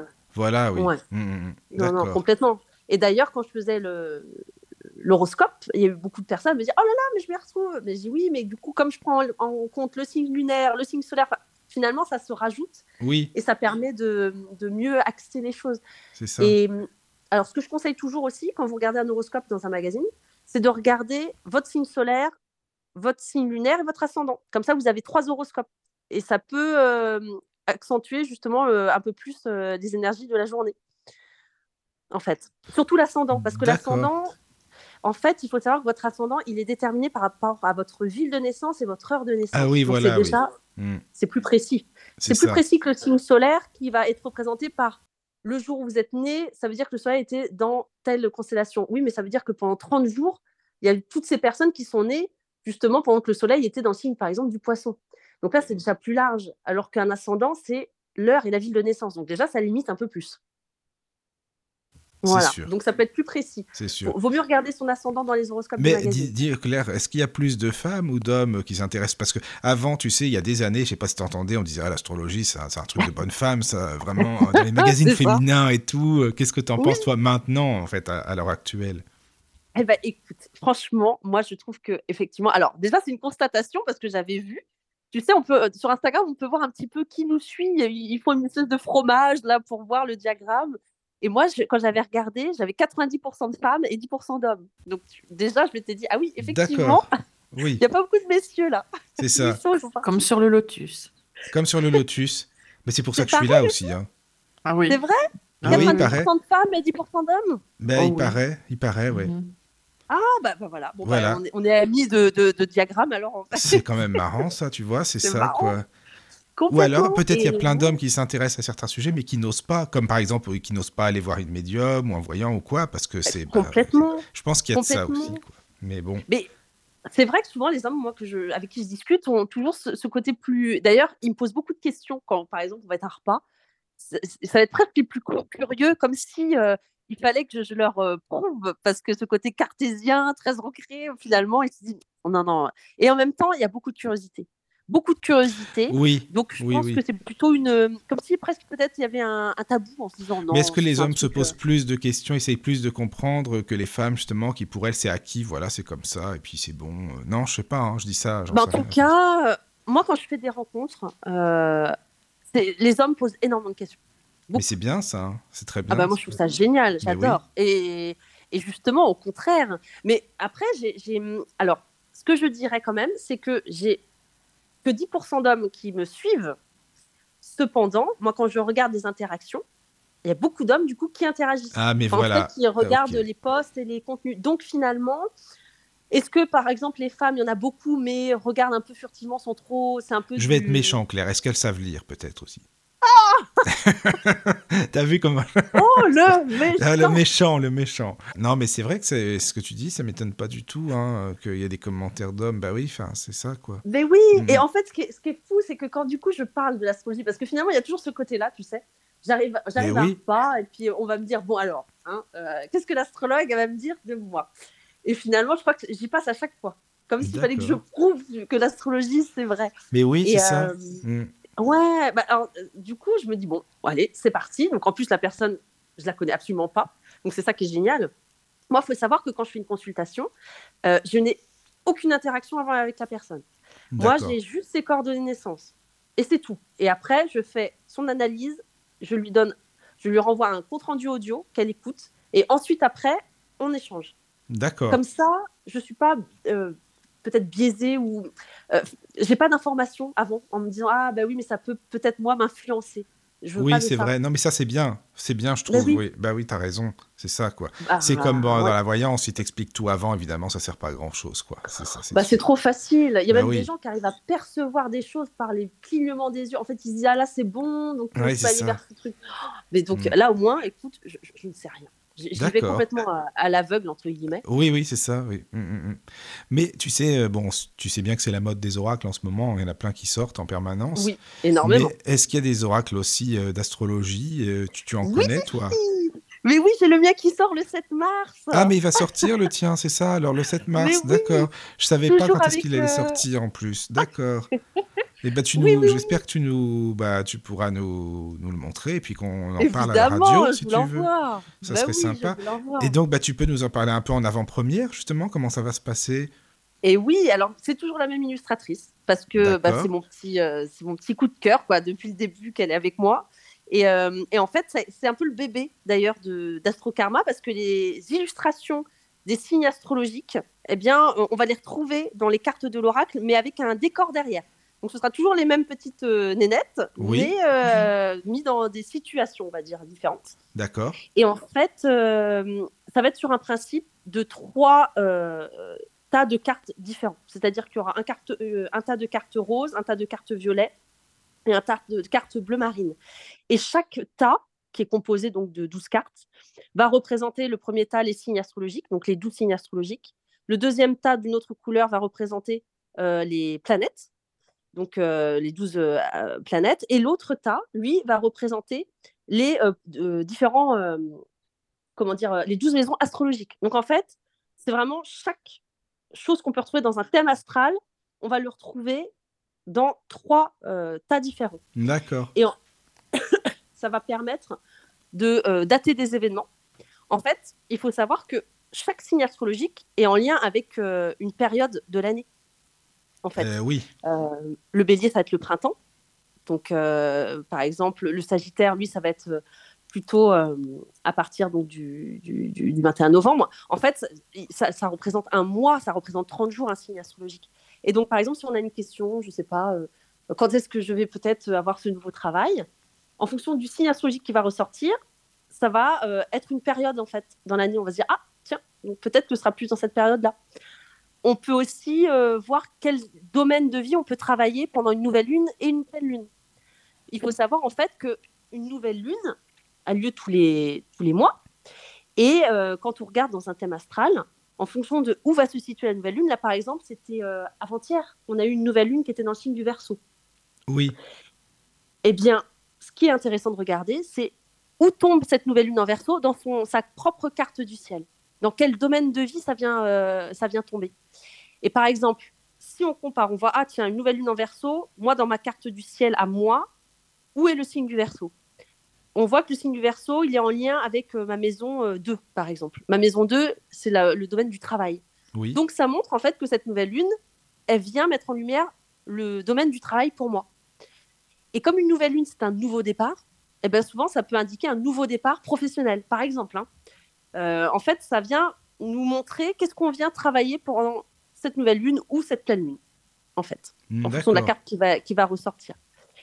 Et hum, ça peut être aussi une autre question. Tiens, euh, qu'est-ce que j'ai besoin de mettre en avant dans ma personnalité en ce moment Que peut-être euh, j'ai du mal à, à mettre en lumière?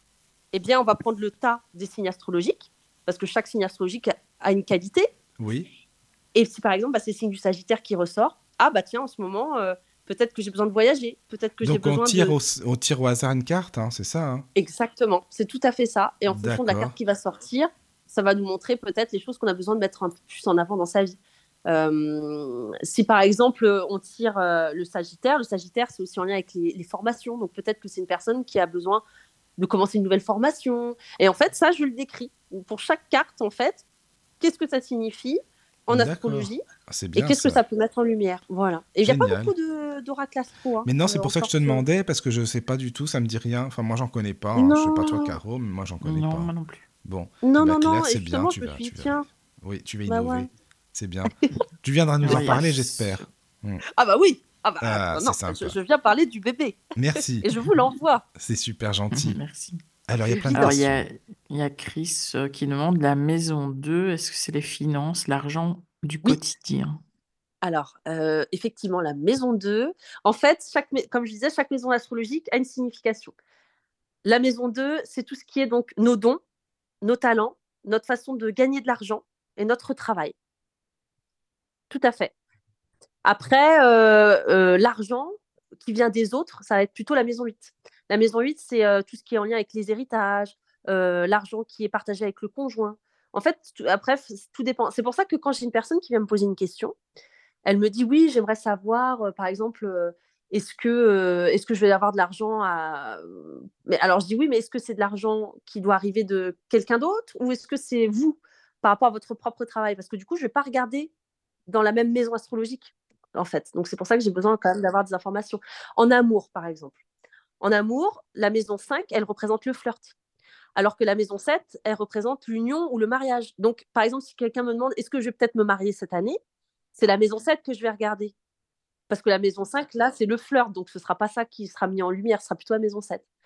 Donc, euh, je dois quand même avoir juste une petite information supplémentaire pour au moins regarder la bonne maison astrologique, ça c'est sûr. D'accord. Mais, euh, mais oui, chaque maison astrologique, en fait, c'est un domaine de sa vie. La maison 1, c'est notre identité. La maison 2, c'est notre façon de gagner notre argent. La maison 3, c'est notre façon de communiquer. La maison 4, c'est notre façon d'interagir avec notre famille. La maison 5, c'est euh, notre façon d'interagir aussi dans notre relation amoureuse. La maison 6, c'est notre travail quotidien. La maison 7, c'est l'engagement dans ses relations, ses associations et ses partenariats. La maison 8, c'est nos remises en question, c'est l'argent des autres, c'est aussi euh, tout ce qui est en lien avec nos pertes, le deuil par exemple, la sexualité. Et la maison 9, c'est les voyages, les études euh, supérieures, les formations. La maison 10, c'est notre carrière et notre accomplissement social. La maison 11, c'est notre cercle social amical et nos projets. Et la maison 12, c'est tout ce qui est en lien avec euh, notre vie intérieure et euh, notre spiritualité. Donc vraiment, voilà, c'est pour ça que c'est, en fait, on a toutes ces maisons dans notre Oui. thème. Ah, merci Claire de nous avoir euh, expliqué décrit les maisons. hein. C'est vraiment super sympa, quoi. Moi, j'aime bien. Complètement, complètement. Oui, Ouais, ouais, ouais, non. De toute façon, l'astrologie, c'est- vrai que c'est passionnant. Et d'ailleurs, j'en reviens avec l'histoire des signes astrologiques. Il y a des gens qui vont dire Oh là là, euh, lui, les Gémeaux, les Gémeaux, qu'est-ce que je les aime pas? Ça, on- Il y en a plein qui ça. disent ça. Ils- on sait- C'est vrai, en plus, c'est vrai. Non, mais ça, c'est vrai. Alors là, tu peux y Moi, aller. j'aime pas les Gémeaux. Voilà, bah, comme ça, on le sait maintenant. Non, mais vraiment, je ne peux pas. Je ne peux pas. Désolé pour les Gémeaux qui nous écoutent, les amis. Désolée Bon. pour les Gémeaux. Oui, Eh ben, Désolée, je suis scorpion. oui, euh, Excuse de, de merde. Non, mais c'est vrai que c'est vrai que les, les Gémeaux que moi j'ai pu connaître dans ma vie, euh, c'était, ils, ils sont tous pareils, quoi. Les pauvres, ils ont, les pauvres, ils ont mauvaise réputation. ça sort du cœur au moins, tu vois, Claire. C'est c'est bien ça. Ah non, alors là, Caro, c'est bien. Tu m'auras bien fait rire. Mais c'est vrai que je l'entends. Non, mais c'est vrai que je l'entends souvent. Alors, oui. les signes que je crois que j'entends le plus, c'est donc les Gémeaux, euh, les Scorpions et euh, qu'est-ce que j'entends aussi parfois? Euh, Les Lions aussi. On dit que les Lions sont égocentriques. Mais en fait, ça dépend. Ça dépend comment on vit son énergie de, de, son signe. Et hum, en fait, c'est là où c'est vraiment intéressant de regarder. Quand on regarde sa carte du ciel en face de soi, en fait, c'est un cercle, et à l'intérieur, il y a tous les signes astrologiques. Et en fait, il faut savoir que chaque signe astrologique, il est en lien avec quelque chose de nous. Le bélier, c'est notre façon d'agir.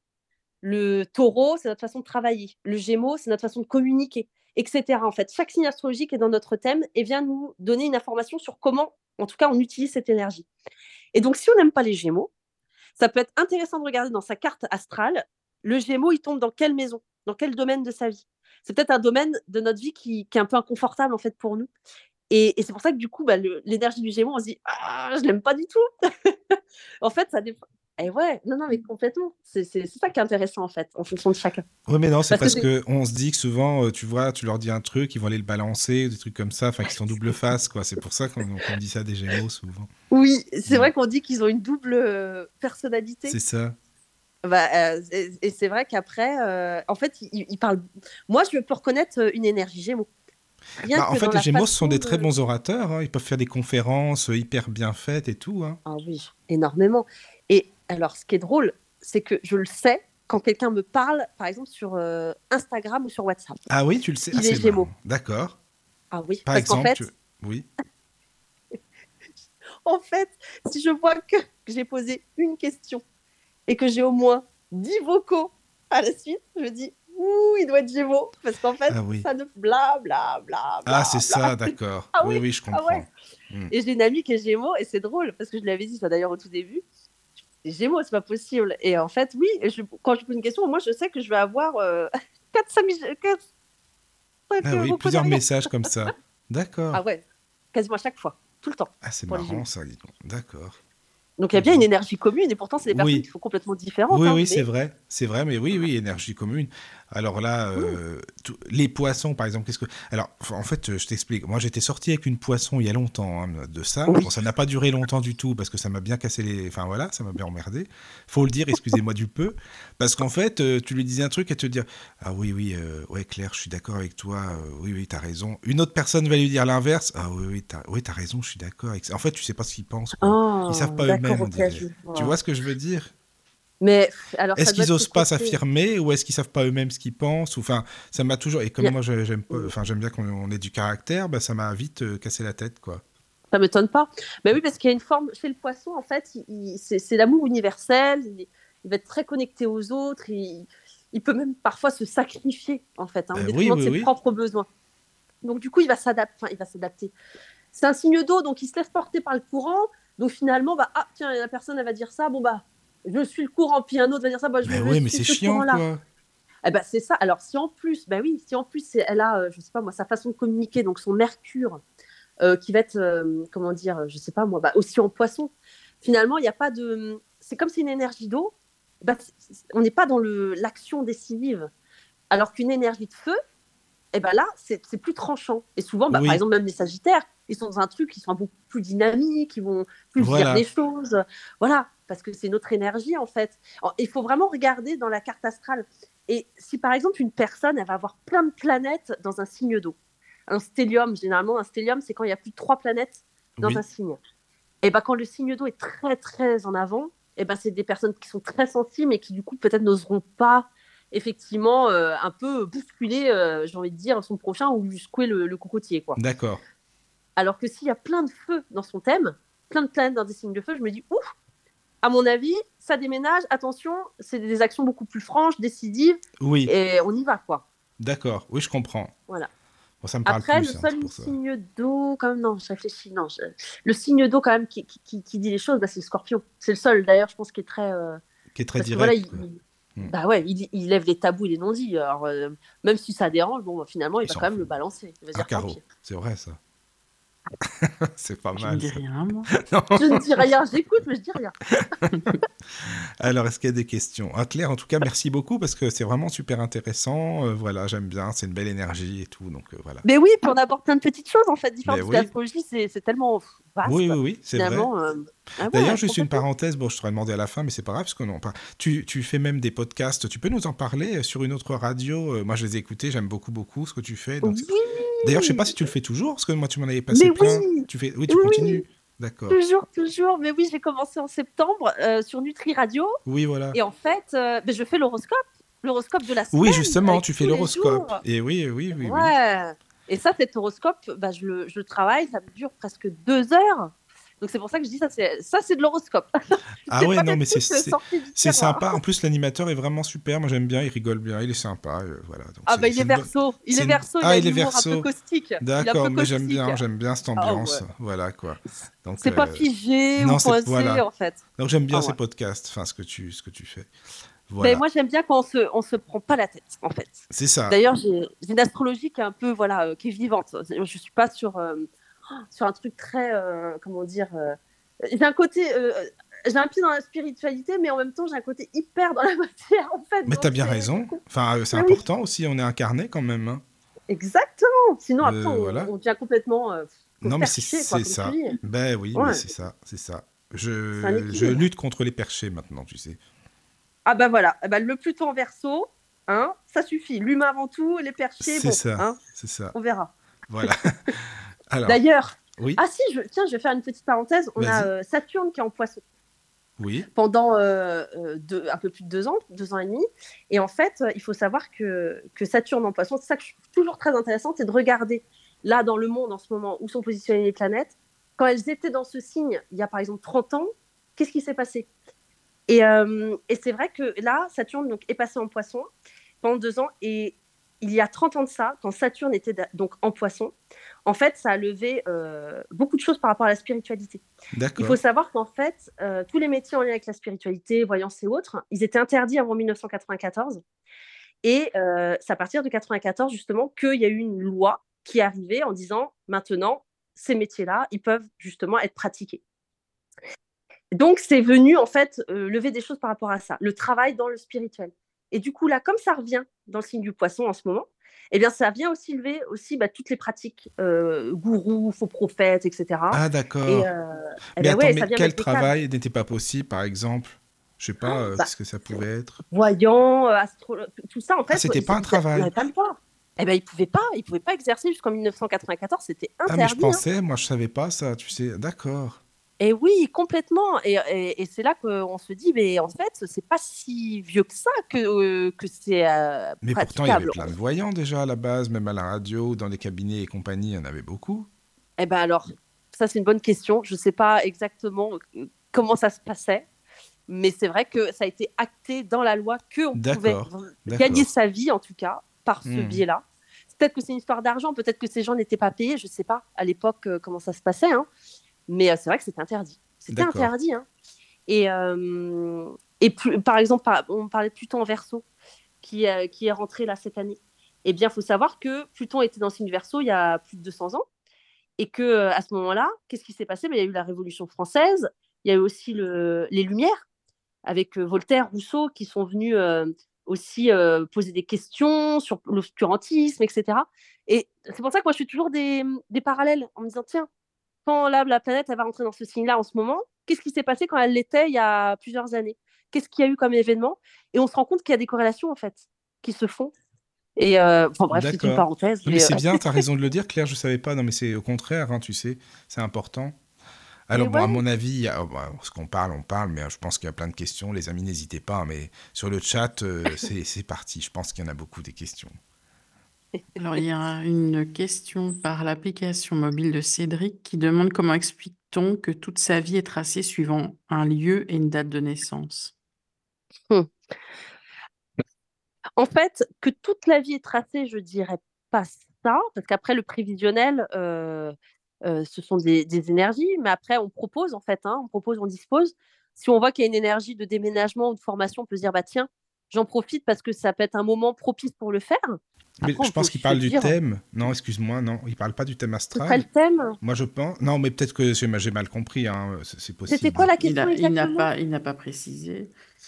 Euh, comment, comment explique-t-on que toute sa vie est tracée suivant un lieu et une date de naissance?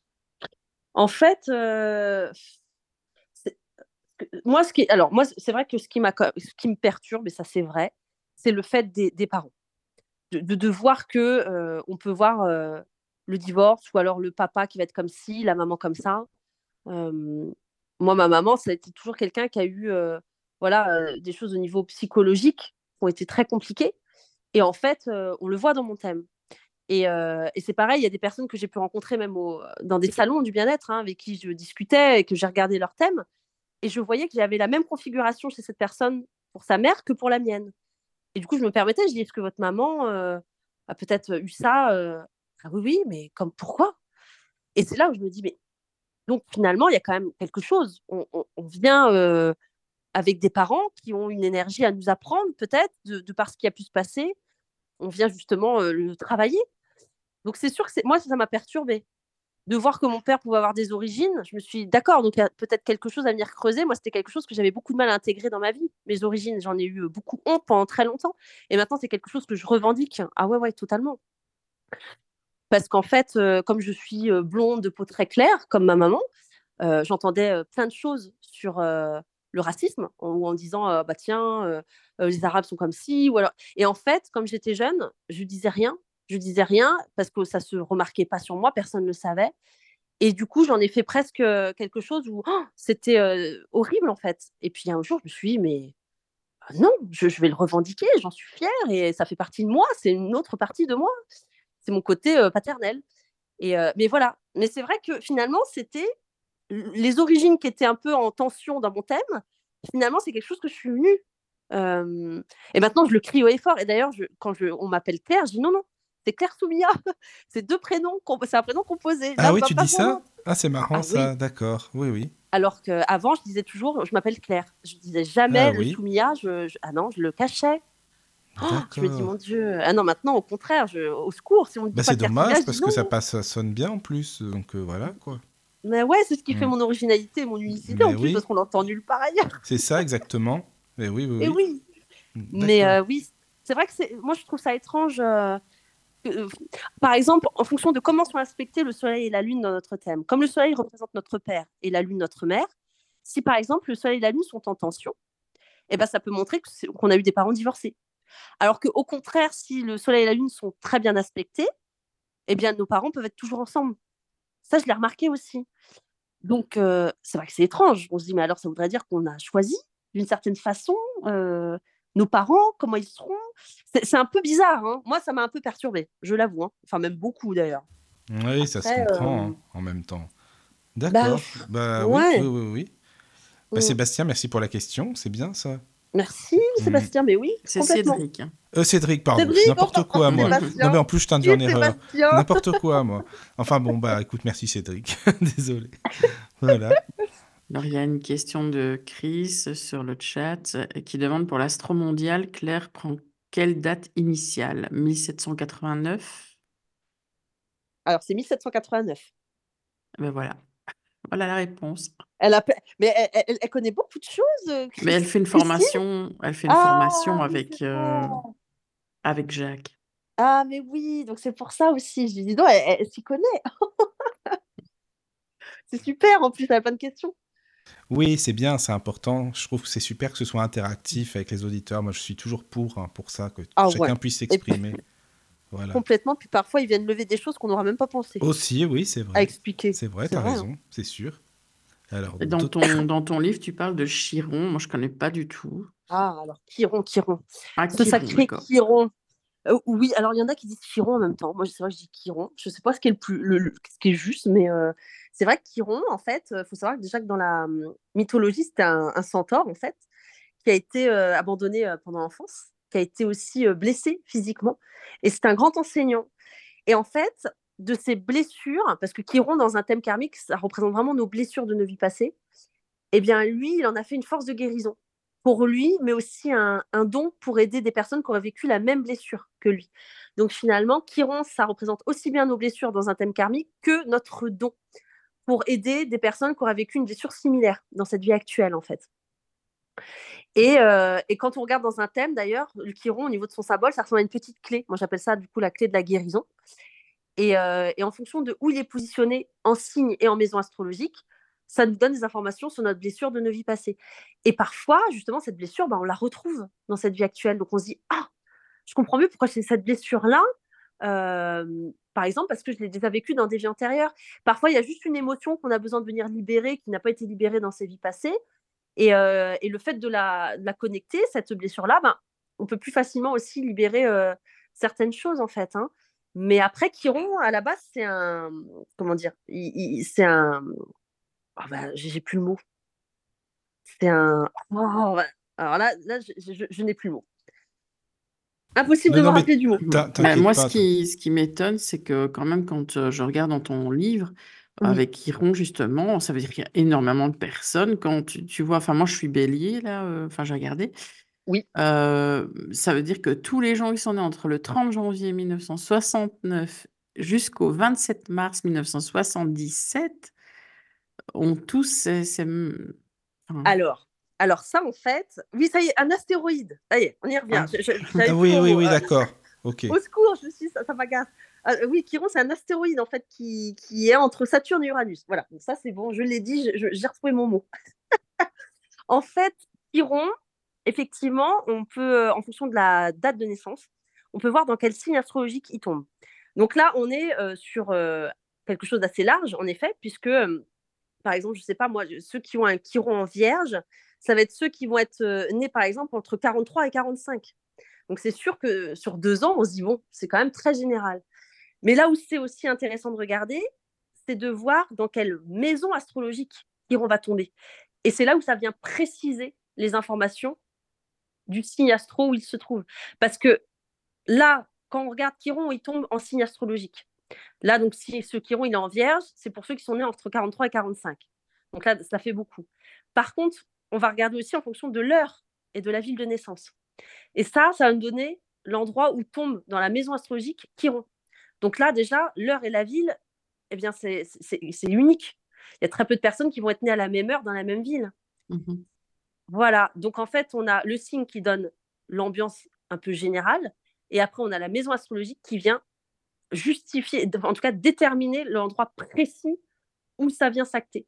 Donc en fait, finalement, c'est, euh, c'est, euh, on n'est pas sur, euh, comment dire, là on n'est plus sur de la précision, mais c'est toujours avec mmh l'heure et la ville de naissance qu'il faut savoir pour rajouter du coup ces informations. En fait, ça va être complémentaire, du coup.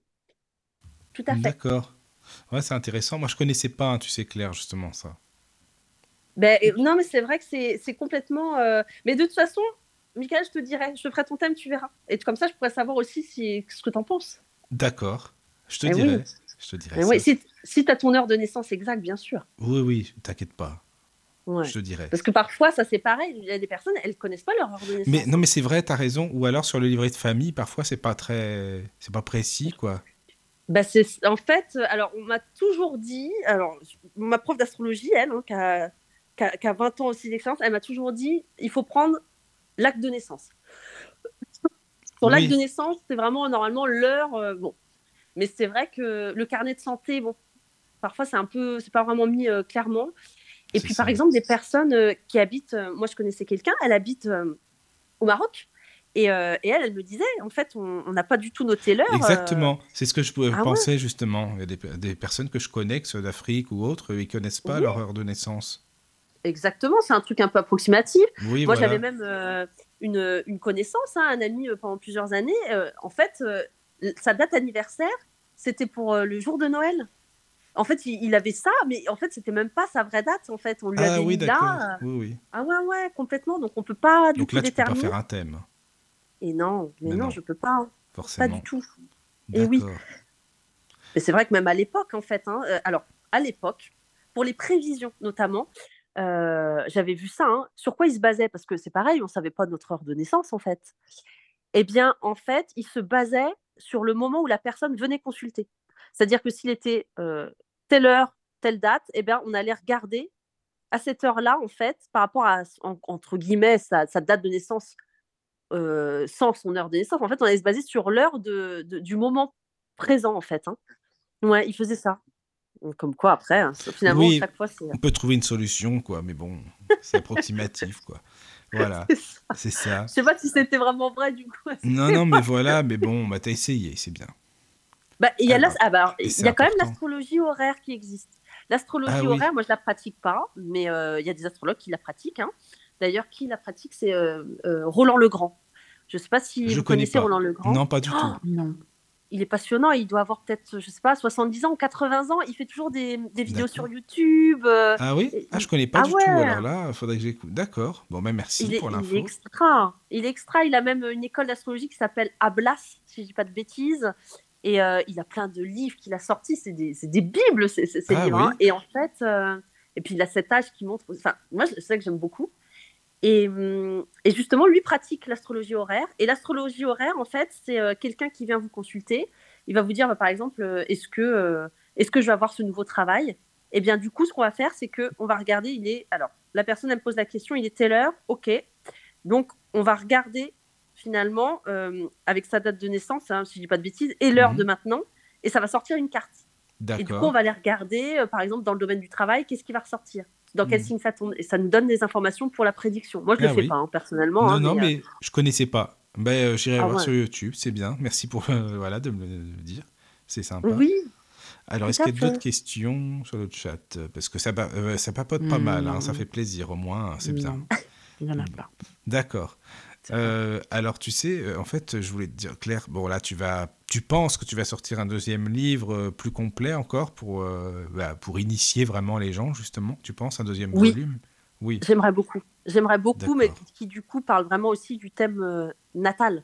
Oui. qui reprend le natal et le karmique parce que c'est pareil le guide d'éveil que j'ai fait sur qui s'appelle Astrokarma je l'ai pas tout mis parce qu'il y a d'autres éléments encore en astrologie karmique il y a aussi les planètes qui rétrogradent qui nous donnent des informations il y a aussi les axes interceptés Euh, en fait il y a plein d'autres choses mais comme je l'ai dit moi le but c'était juste de et ça a marché d'ailleurs de de- d'amener de, la curiosité et d'intéresser euh, les personnes à l'astrologie karmique, parce que c'était un sujet d'ailleurs qui était euh, très peu expliqué. Et, et en fait, comme les illustrations, en plus, je trouve qu'elles ont vraiment ce côté un peu ludique. Je voulais vraiment une énergie qui soit un peu ludique, en fait. hein. Hop, on regarde, tac, tac, tac. Et euh, d'ailleurs, c'est quelque chose qui se lit très vite. Hein. Ce guide euh, d'éveil, tout le monde me disait à chaque fois, bah, dis donc, je l'ai presque mangé en une soirée. Mais le but, c'est que vraiment maintenant, une fois que j'ai euh, voilà, sorti un peu ce, cela, c'est d'avoir une continuité, mais qui soit beaucoup plus maintenant complète, en fait, pour que, bah, pour que ceux qui ont envie vraiment d'aller en profondeur bah, soient aussi ravis. Parce que là, c'est vrai que ça reste une initiation pour moi. D'ailleurs, je l'ai appelé guide d'éveil. C'est pour ça que Oui. l'ai bien précisé. Oui, oui, c'est bien. Bah voilà, c'est ça. Mais après un deuxième volume, Claire, faut y aller là quand même. hein, C'est important. Franchement, oui, j'aimerais énormément. Complètement. Là, Mais je sais que je vais sortir l'oracle. Oui, l'oracle, voilà. beaucoup. Mm, mm, Et D'accord. puis, euh, et puis, et puis j'ai un autre projet euh, avec une amie, mais bon, je ne peux pas encore en parler. Mais en tout cas, ce sera aussi très très chouette. D'accord, mais c'est bien ça. pas le droit. Mais Oui, sinon, qu'est-ce que tu peux conseiller aussi aux, aux auditeurs comme livre? Qu'est-ce qu'il y a comme livre de référence, que, selon toi, hein, euh, sur l'astrologie? Alors, bah déjà, euh, ceux d'Elisabeth Tessier, moi, je, je- je les ai dévorés et en plus, ils sont mais, mais passionnants parce qu'elle explique tout, mais dans des choses qu'on ne voit pas du tout. Donc, moi, j'ai adoré, je- j'ai retrouvé des. Mais sur, euh, c'était sur les sites d'occasion, hein, tous ces Oui. vieux livres, hein. Vraiment extraordinaires, que ce soit des livres sur l'astrologie amoureuse, sur euh, l'astrologie euh, de base. En fait, moi, ça a été mes- les premiers livres qui m'ont passionné. Après, bah, Roland Legrand, justement. Ce- Il a fait des livres de- aussi Oui, oui, comme tu Ah disais, oui, c'est ça, il a fait des bouquins, d'accord. Et puis des gros oui. livres, hein, vraiment. Ah oui. Euh, c'est- des bibles, hein, donc passionnant, parce que c'est vrai que bah, lui, il a cette, cette expérience qui est énorme. En fait, je n'aime que les vieux, les- que les vieux livres ou que les, personnes qui ont au moins. euh, je comprends très bien. On est pareil. Ça, c'est sûr. voilà, Ouais, j'en ouais. ai besoin. C'est ça qui m'a, moi, qui m'a, vraiment formé et qui m'a donné ses connaissances parce que sinon c'est l'astrologie comptoir, je trouve, d'un moment. on- Exactement, c'est ça, voilà. Mm, mm, mm. Ah ouais, on ça. survole, on sait rien, on n'y connaît rien et Oui. puis Oui, oui, on sait même pas de quoi on parle en fait. C'est vrai. euh, justement, ouais, ça c'est vrai. Mais alors, quand tu fais un thème, parce que, excuse-moi, je, je pose des questions un peu, bon, un peu banales, mais je sais bien, mais enfin, c'est que j'essaye d'imaginer, si tu veux, étant non-voyant, comment ça se passe. Parce que je me dis, un non-voyant, il pourrait pas faire un thème. Ça doit être très graphique, très visuel, très. Enfin, Ah, bah j'arrive pas à imaginer, si tu veux, comment que ça se passe, tu vois, visuellement, je veux dire. bah, c'est vrai, bah oui, parce que comme c'est un, c'est un cercle avec les signes dedans, les maisons et les planètes qui sont autour, qui gravitent autour et qui sont Ah oui. positionnées. Tout est graphique, tout est visuel, c'est à fond, quoi, c'est ça. hein. Et ben ouais, complètement. Ou alors, faudrait quelque chose qui transcrive où est positionnée la planète en signe en maison et quel aspect elle fait avec les autres planètes pour ensuite soit du coup savoir en D'accord. fait. Mais ça Il serait faudrait, pas, ce serait pas facile, peut-être, non, je pense. Oh euh, Ben, il y a tellement de combinaisons, Ah oui, c'est tellement ça. de combinaisons possibles en fait que c'est que c'est énorme. Parce que toi, que tu vois tout sur une feuille, c'est ça, il y a tout vraiment euh, de, de C'est ça. dessiné. C'est ça. hein. Exactement. En fait, c'est vrai que généralement, plus quand quelqu'un voit sa carte, il se dit mais qu'est-ce que c'est que ce truc? C'est un Ah oui. charabia. D'accord, Oh, d'accord, Il y a des traits partout, il y a des traits au milieu, il y a des dessins Ah oui. autour, il y a des chiffres après à l'extérieur, et puis il y a ces planètes qui sont autour. Donc finalement, il faut connaître la signification des planètes, il faut connaître la signification des maisons, il faut connaître la signification des signes astrologiques, il faut connaître la signification des aspects. Et une fois qu'on sait ça, après, il faut savoir que si telle planète fait tel aspect avec cette autre planète, sachant qu'il y a 12 planètes, mais que c'est dans tel signe, et l'autre planète sera dans l'autre signe, sachant qu'il y a 12 signes astrologiques, en fait, ça fait des combinaisons, mais énormes. Oui, oui, c'est énorme. Mais ça veut dire Oh. qu'une feuille. Enfin, je sais pas comment. euh, Par exemple, tu commences un thème. Admettons, tu as, les... as toutes les infos de la personne. Sur Oui. un papier, tu au début, tu, tu dessines quoi? Enfin, je sais pas, j'essaye hein, j'essaye d'imaginer. Parce que je peux Oui. pas me représenter. Tu vois ce que je veux dire? Comment ça se passe, quoi? En fait, C'est-à-dire, il n'y a rien ça- sur le papier au début, et toi, tu dessines euh, quoi Tu fais un rond. Je sais pas comment, comment tu fais, quoi. Eh ben en fait, maintenant, et c'est l'avantage, c'est que du coup, euh, c'est grâce au logiciel que ça ah fait oui. tout. oui, oui. En fait, on rentre. Mais moi, moi, ma prof d'astrologie, elle faisait tout à la main. Et, euh, et c'est vrai qu'au tout début qu'on a commencé, justement, le but était aussi de voir comment on fait. Mais voilà, Et c'est c'est- ça. Oui. Et c'est extrêmement compliqué et dur. Là, on, on sort tout. On sort sa table des maisons. Euh, Il y a aussi le- les éphémérides. C'est un, un gros euh, cahier, justement, en fonction des, des planètes. euh, on, on peut voir sur 50 ans où elles étaient positionnées. En fait, là, c'est là, là, c'est du c'est vrai que c'est du travail. On y passe. Oui, mais c'est bien heures. aussi, c'est intéressant Eh ben quand oui. même. Bah, pour moi, en tout cas, hein, euh, étant astrologue, je, je trouve qu'il faut y passer. Mais En oui, fait, oui, oui, oui. il faut y passer. Parce que les, les logiciels, c'est bien. C'est sûr que ça peut être pratique. Après, l'avantage des logiciels aussi, parfois, c'est qu'il y a le côté précis, vraiment, qui, qui, qui même parfois ressort plus. Mais il n'y a pas, par contre, la, la description qui est précise. Ça, ils peuvent pas. Ça Ils reste pas, un, logiciel. Ben non. Là, il faut l'humain D'accord. parce que effectivement, il prend pas tout en, compte. Et oui. Mais c'est vrai que bah, le logiciel, il te sort juste euh, la carte. Après, c'est à toi d'interpréter. Ah oui, c'est ça. Mais, euh, Ah oui. mais faire une carte, c'est pas facile, quoi. La faire, la Oh. créer so- soi-même. Ah ben non, non, non, là, euh, il faut sortir sa table des maisons parce que là, du coup, il faut regarder par rapport aussi, même par rapport aussi, un fuseau euh, pardon, horaire, Ah oui, c'est vrai, il y a ça Donc, aussi. euh, Il faut prendre en compte ah ouais, tellement de choses, quoi. Oui, oui. complètement. C'est pour ça que ça donne ce côté un peu scientifique, d'ailleurs, l'astrologie, je trouve. Oui, mais oui, oui, c'est vrai. C'est ouais. vraiment. euh, Ah, bah, ça m'intrigue tout ça. Moi, tu sais, Claire, vraiment, je suis à fond. c'est bien. Bah, non, mais c'est vrai, c'est bien de comprendre. Euh, Et d'ailleurs, Voilà. d'ailleurs, moi, avant d'être astrologue, si, il y a quand même un truc, c'est que quand j'étais gamine, je voulais travailler à la NASA. hein. Ça, ça Ah a oui toujours été. D'accord. Eh ben oui. Ah ouais, ça, Ah, bah, un tu vois, c'est pas pour rien. Ah, c'est pas pour rien, c'était un de mes rêves. Je rêvais d'aller sur la Lune. D'ailleurs, je voyais la Lune comme un gros fromage, comme dans Ah le dessin oui. animé de Voilà, c'est gros mythe. Enfin, je je m'étais fait un, un truc pas possible. Mhm. Et, euh, et en fait, bah non, je me suis toujours dit, mais travailler à la NASA, déjà, il faut avoir une excellente vue. Je suis myope comme une taupe, Ah mince, ah oui. oui, c'est ça, quoi. Hmm. je peux pas faire grand chose. Mais donc, je voilà, je suis devenue astrologue. C'est pas grave, Oui, c'est comme ça, oui. mais tu sais, qu'est-ce que tu penses? Parce que c'est pareil, j'ai souvent entendu ça, que l'astrologie, maintenant, euh, enfin, comment dirais tout serait décalé par rapport à avant. En fait, en gros, c'est pas que ce serait pas fiable, mais que, euh, enfin, tu sais, je, je connais, je sais pas comment t'expliquer. hein, Oui. Toutes les planètes seraient décalées, je sais pas quoi. C'est ça, parce qu'en fait, quand, la- quand ça a vraiment été mis en place, euh, au niveau du point vernal, en fait, en fait, ça a commencé à partir du bélier, qui est le printemps. Oui. Où on était en fait pile en face et que effectivement là, ça commençait au niveau du bélier. Mais en fait, au fur et à mesure, ça change. Il y, a une, il y a un décalage qui se fait avec les la voilà. des équinoxes. Oui. Et ça prend, je crois, ça change tous les 72 ans. Hmm. Je crois de 2 degrés, quelque chose comme ça. Je ne veux pas dire de bêtises, hein, mais effectivement, du coup, ça se décale. Ça se décale donc vous, prenez ça en compte? Eh bien, en fait, euh, on reste sur l'astrologie du début. En fait. mais ça veut dire quoi? Ça veut dire que c'est pas, euh, c'est pas fiable? Enfin, ça serait pas fiable si on va. Non, dans ce cas-là, enfin, je comprends On est pas. sur euh, une astrologie des saisons parce qu'il part du principe qu'on n'est pas sur une astrologie de constellation. Nous, on se base à partir d'un point de la Terre en oui, fait. Oui. Euh, donc, et pas, euh, pas euh, au niveau constel, constellaire. Je ne sais pas si ça se dit, en tout cas au niveau des constellations, on ne passe pas là-dessus. Nous, on part vraiment du principe qu'on est un homme de la Terre, un homme de saison. Donc finalement, on reste toujours sur le début qui est le printemps et qui commence justement avec le signe du bélier. Donc ça, ils n'ont pas changé en fait.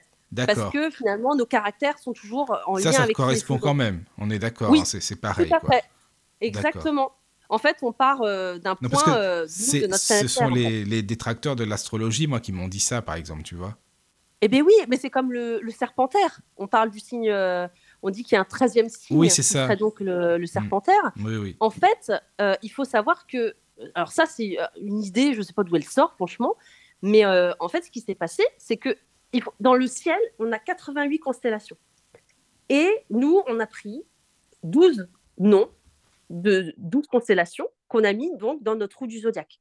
Parce qu'il y a la constellation du bélier, du taureau, du gémeaux, tous, ces, toutes ces, tous ces signes astrologiques que l'on connaît de nous sont en lien avec des constellations qu'il y a dans le ciel. Et donc, elles ont été choisies.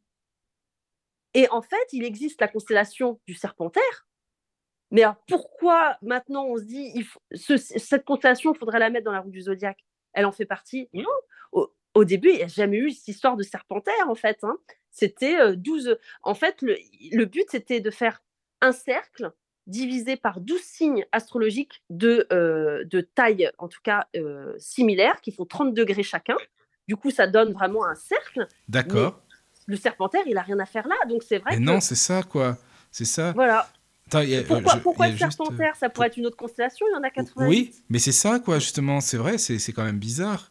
On en a choisi 12 et c'est ben ces 12 qui sont là, elles y restent et on va pas commencer à mettre après la constellation du, du bouquetin. C'est ça, mais exactement. Tu sais, il y a une petite euh, blague, c'est sympa sur le, sur le chat. Merci Michael, c'est Michael sur le chat. Il, il, nous écrit Ah bah c'est marrant, maintenant les, la NASA embauche des astrologues, lol. bah oui, ils embauchent maintenant. Tu sais eh ben pas, mais voilà. C'est ça, exactement. c'est une guerre, ça en plus, hein. astrologue, euh, astronome. Hein. Ils aiment oui, oui, c'est une guerre, ils n'aiment pas du tout ça. Non, ça c'est vrai, tu as oh raison, c'est ça. Moi, je me suis abonnée à plein de, de, de, de, personnes justement dans l'astronomie. Et à chaque fois que j'essayais de parler avec eux, parce que moi, je me passionne de l'astronomie de base avant d'être astronome, c'était quelque chose qui me passionnait. Et le, le, dialogue, il est mais fermé, c'est une horreur. C'est dommage quand même, tu vois, ça c'est vraiment dommage. Mais, bon. mais oui, parce que pour comprendre l'astrologie, il faut comprendre l'astronomie. Donc, oui, euh, oui, oui. Bon. Mais tu sais, pour les signes, en fait, dans les vieux bouquins que j'avais lus, pour le signe du cancer, ils disent l'écreuvisse. Je sais pas si tu avais vu. Pourquoi, en fait Alors, moi, c'est le crabe. L'écrevisse Oui, l'écrevisse, oui, oui. J'avais lu dans les vieux bouquins, euh, voilà, ils parlaient de ça, quoi. Alors, le crabe aussi, oui, oui, oui, le crabe, bien sûr. Ouais, c'est le crabe, l'écrevisse, je l'avais pas entendu. Bah ouais. Il y a la carte du tarot avec une, une, écrevisse d'ailleurs, mais euh, non, c'est pas la carte là. Oh, non, je mélange là. Je mélange, je mélange. Mais euh, en fait, pour moi, le cancer, c'est vraiment cette notion de, de carapace qu'il a. Parce que le cancer, il peut avoir cette carapace émotionnelle. Donc, du coup, il se protège mm, mm. avec cette image de ce, cet animal. Mais euh, l'écrevisse, alors là, je sais pas pourquoi. Quel sera le lien bah, Moi non plus. C'est pour ça, c'est pareil. quoi. Est-ce que l'écrevisse, elle est dans les eaux euh, profondes? Je sais pas. Bah, c'est possible. J'avais lu ça dans un livre de Alan Kardec qui parlait de l'astrologie aussi, euh, entre autres. Hein. C'était vraiment un, très très rapide, mais il avait dit ça. Oui, oui, c'est pour ça. Hmm. Ah bah faudrait que je regarde par contre, parce que ça m'intéresse. Hmm, hmm. voilà. Il y a une euh, question de Cédric qui demande y a-t-il des signes incompatibles ou inversement? Ah, c'est bon, ça, c'est bien ah. cette question, ça. Ah, oui, oui, oui. Ah, alors, en fait, les signes qui sont compatibles, c'est par rapport aux éléments déjà. En fait, euh, par exemple, les signes de feu, on a le bélier, on a le sagittaire et on a le lion. ils vont bien s'entendre avec les signes d'air, qui sont donc le, le Gémeaux, le Verseau et la Balance. Pour quelle raison? Parce qu'en fait, l'air, ça vient attiser le feu. Donc, ce sont deux, éléments qui viennent entrer en, ensemble, en fait, qui se connectent. Pareil pour les signes de terre et les signes d'eau. Ils s'entendent très bien ensemble. Dans les signes de terre, on a la Vierge, on a le Capricorne, on a le Taureau. Et ces trois signes, ils vont bien s'entendre avec les signes d'eau qui sont donc le Cancer, le Poisson et le Scorpion. Pour quelle raison? En fait, parce que l'eau, les signes d'eau, l'eau vient nourrir la terre, en fait. Donc, c'est pour ça qu'ils sont compatibles. Parce que si on regarde les autres signes, le feu avec l'eau, c'est-à-dire les Sagittaires, les Béliers et les Lions, peuvent moins s'entendre avec les signes d'eau qui sont les Scorpions, les Cancers et les Poissons, tout simplement parce que l'eau vient éteindre le feu. Donc là, on est sur une énergie qui vient plutôt éteindre. Pareil pour les éléments air et terre. En fait, l'air, elle va pas faire grand-chose sur la terre. L'eau va la nourrir, mais l'air en soi, elle, passe, mais il n'y a pas de. Et, en fait, c'est comme ça déjà que ça, ça va fonctionner, entre guillemets.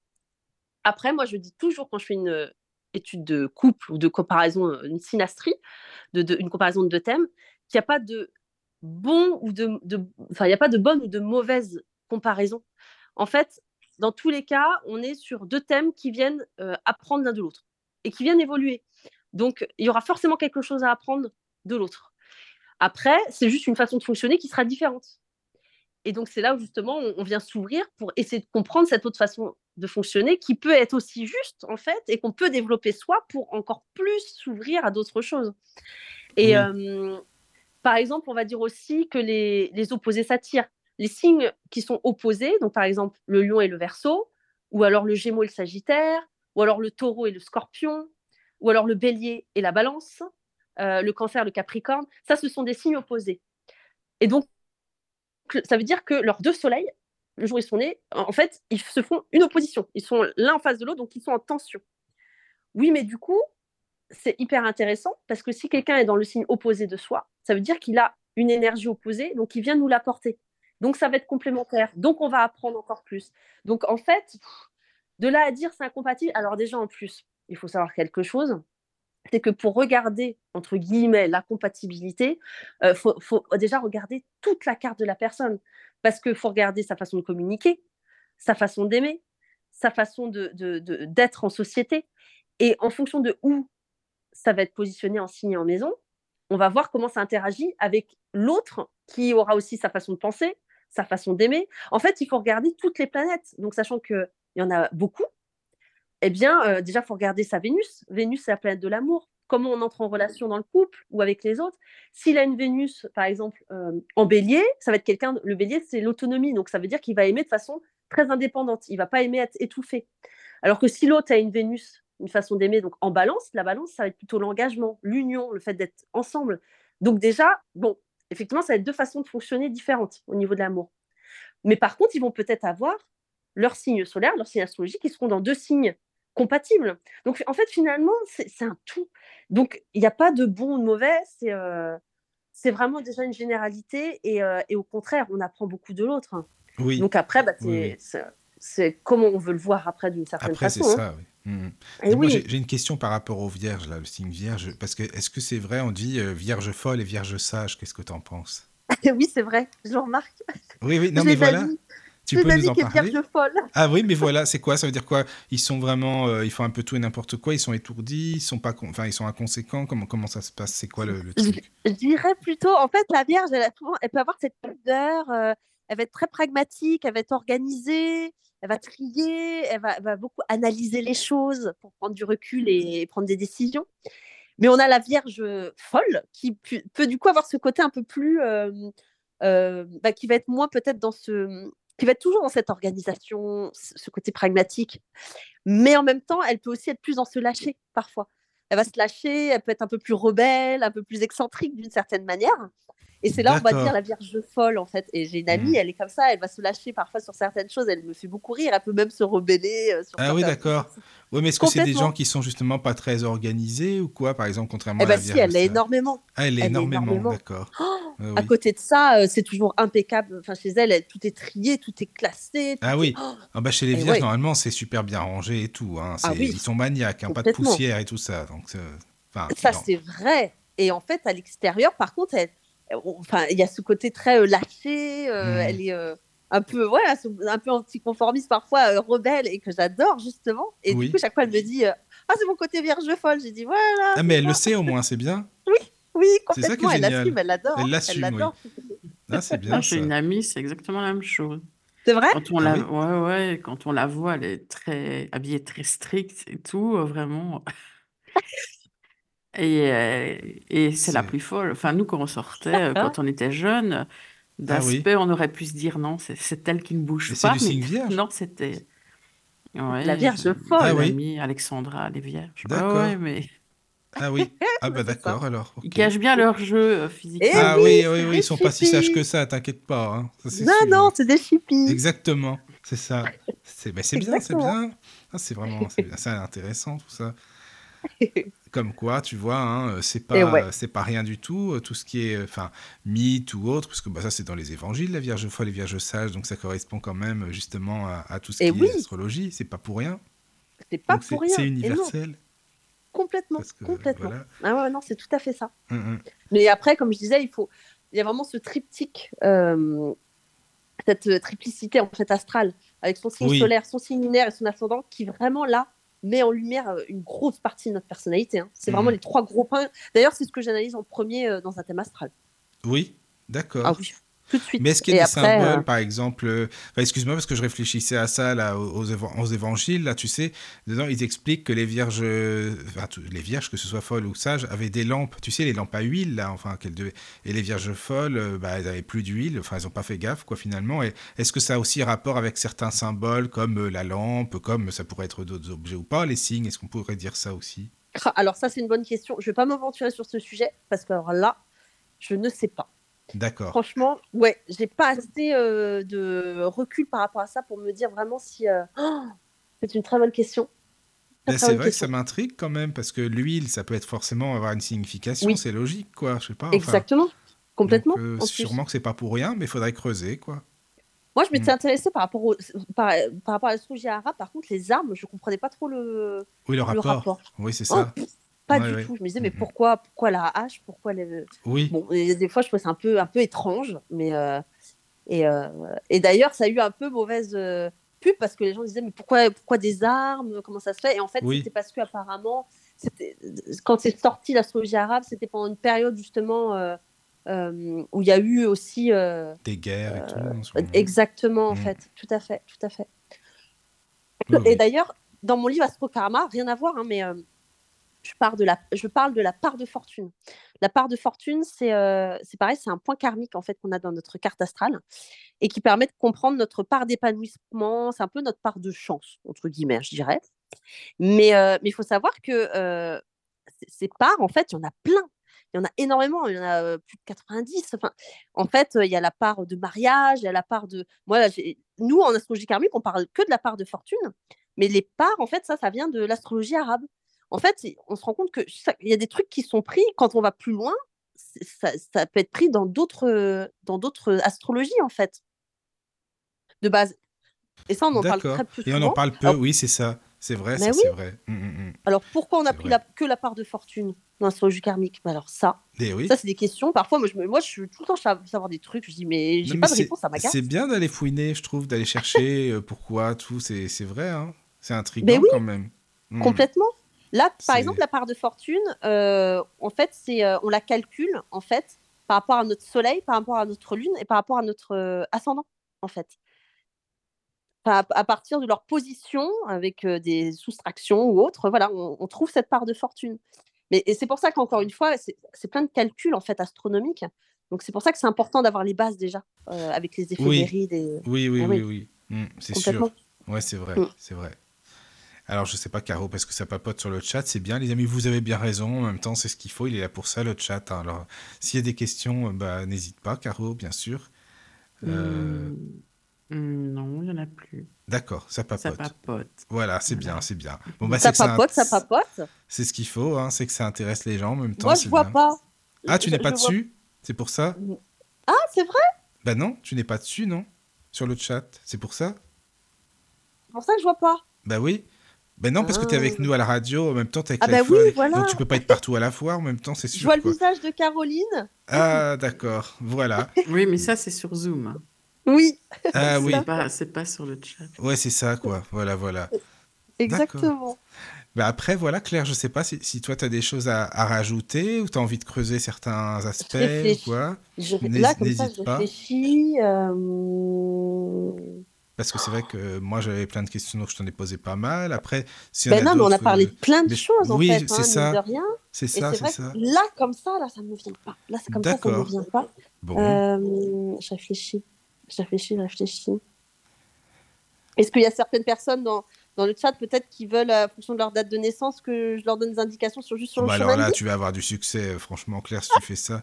Non, mais là, c'est sûr, quoi. Bah tiens, Caroline, Ah ben, justement. euh, C'est-à-dire? Bah, euh, Bon. toi Ben, Eh oui. Bah oui, Le- parce le que 9 Caro, elle- octobre. elle- euh, Pardon, vas-y. Le 9 octobre 1973. Je, je traduis en français. hein. Je suis 9 belge. octobre 1973. Ah, alors, en fait, on est sur des vies antérieures en lien avec l'énergie du cancer et on est sur un chemin de vie dans l'énergie du capricorne. Ça veut dire que dans des vies antérieures, on a beaucoup mis en avant son côté euh, familial. Peut-être qu'on était euh, maman au foyer, ou en tout cas, on a beaucoup donné pour sa famille, euh, beaucoup dans son petit cocon, finalement, dans ce cercle. Mais finalement, on n'a pas beaucoup développé sa carrière, ses ambitions et ses projets. Finalement, ça a été un peu euh, la famille, la famille, mais au détriment voilà, de ses objectifs professionnels. Et là, du coup, Caroline, le chemin de vie en Capricorne, il amène justement à mettre en avant son travail, sa carrière, son autonomie aussi, et son indépendance, en fait. Mhm, ouais, c'est ça. Ouais. De trouver cet équilibre finalement maintenant entre le temps passé dans son, sa vie intime et le temps passé dans sa carrière. Parce que ça a été déséquilibré et que dans les vies antérieures, c'était vraiment la famille qui a prédominé en fait. Et ça serait pour ça que mes parents sont morts euh, Ah, et que coup, ça a assez fait rapidement ici? Ah bah alors, c'est fou parce que en fait, ce qui se passe, c'est que quand on a un chemin de vie en, en Capricorne, comme le Capricorne, il représente l'adulte, le cancer, lui, il représente l'enfant. Donc il y avait un côté un peu enfantin dans les vies antérieures, dans le sens où on était vraiment dans ce petit cocon de famille. Et euh, là, en fait, quand on a un chemin de vie en Capricorne, on se retrouve parfois à être euh, responsable de façon précoce. On est mature de façon Mhm. précoce. Et quand on perd ses parents, ça nous pousse en fait dans l'énergie du Capricorne qui est l'adulte, et donc d'assumer en fait très rapidement des responsabilités. Parce Mm, que, ben, Oui, euh, parce que c'est moi qui suis au-dessus de l'arbre. Ah ouais. Il n'y a plus personne au-dessus. Ah bah, en effet. Il n'y a même plus de grands-parents, il n'y a plus C'est personne. vrai? Mhm. Mais oui, parce qu'en plus, le Capricorne, c'est l'énergie des aïeux. Donc, euh, des, des grands-parents, en fait, c'est c'est la figure d'autorité. Donc, quand on a un chemin de vie en Capricorne, on est poussé à développer cette, cette figure d'autorité, en fait, pour les autres en dessous. Mhm. Complètement. Ben, Complètement.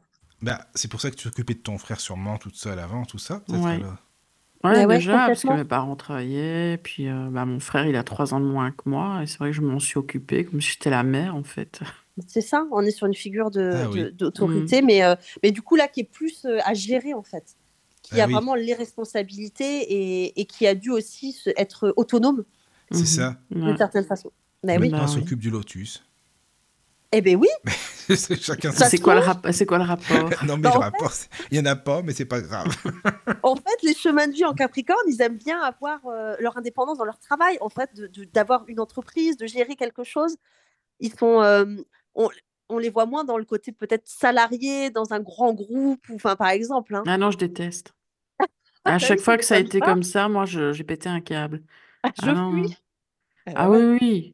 Et je ne me suis jamais mariée. C'est peut-être aussi euh, encore en corrélation avec le fait que avant, enfin dans les Eh vies ben, antérieures, oui. euh, j'étais trop famille. Ah bah, si c'était le côté mère au foyer, euh, très dépendant finalement de son, côté, Ouais, de voilà. son cocon familial, ben, euh, le Capricorne, il n'en a pas envie. Il est hyper indépendant. Il, il- il- en fait, il prend sa place dans la société. Il ne veut pas qu'on lui. c'est la figure d'autorité. Il n'aime pas avoir une autorité au-dessus de lui. Ah non, je déteste. Ah bah oui. Ah non, je- je- quand, à chaque fois que j'ai eu un Bah, patron, mince. ça s'est mal passé. oui, d'accord. Ah, je comprends bien. C'est pour ça. C'est non, mais- Caroline la patronne, je attention. crois- Oui, en fait, c'est ça. Exactement. C'est pour ça que Caro, parfois, quand on se. Comment dire Quand on s'accroche un peu, elle me dit Oh, je suis pas au boulot. On dirait que c'est c'est le patron de la radio. Là. Ah, C'est c'est quoi, clair, je suis pas au là boulot. Hein. Elle est pas au boulot. Ouais, ouais, Mais ouais. c'est ça. Voilà. C'est vrai, Bah, en c'est plus. ça, en clair. fait. Ah bah oui. J'ai l'impression d'avoir un patron. Ah non, si- non, franchement, si c'est un, si c'est un vrai boulot, je serais partie depuis longtemps. Ah oui C'est vrai. Ça bah, aurait pété, mais direct. Ah bah ouais, comme ça au moins c'est réglé. hein. Ouais, Allez comme hop, ça, c'est bon. bonsoir. hein. On est d'accord. Voilà, c'est ça. On est d'accord. Et Michael? Oui, euh, bah, moi, je suis le 25 septembre 77.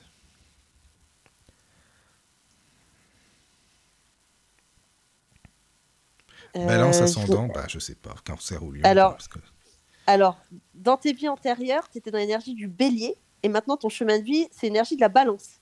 Oui, En fait, ça montre que dans des vies passées, tu as pu peut-être être euh, très. euh, Alors, c'était une énergie qui était très franche, Mhm. très directive.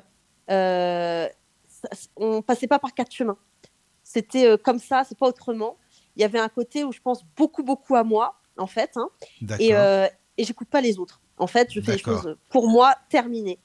Alors que là, ton chemin de vie qui est en balance, il t'amène justement à amener plus de tact et de diplomatie, parce que dans les vies antérieures, peut-être parfois c'était Ah, un oui. peu impulsif, un peu colérique, un Hmm. peu euh, je rentre dedans, clairement.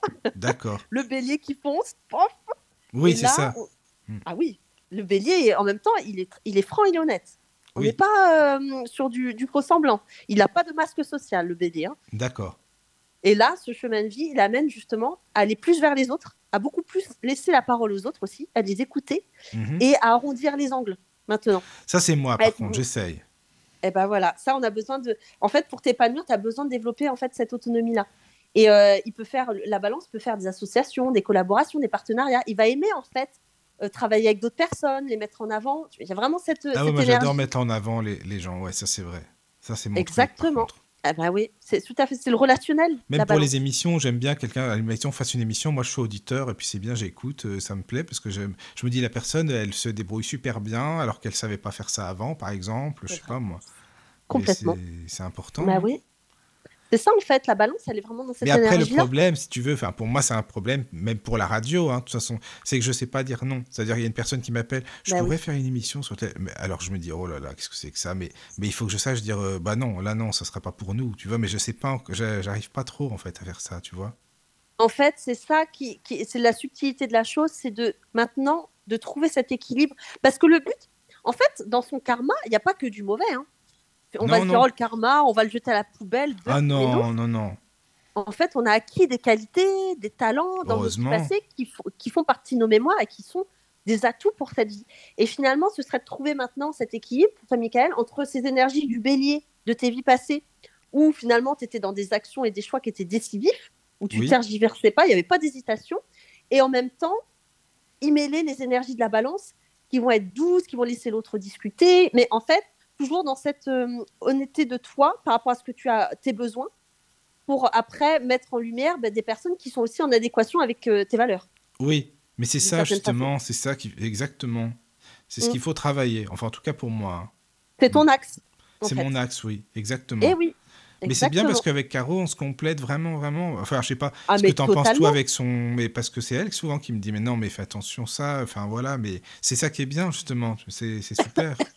Mais c'est exactement ça, puisque vous êtes dans des énergies qui, en fait, qui se complètent. Donc, euh, et c'est Ah oui, votre ça. force, en fait. Ah ben oui. Bah, c'est bien, tant mieux. C'est super. Parce et d'ailleurs, que- on voit, on le sent. Je trouve que vous êtes dans deux énergies différentes, mais complémentaires.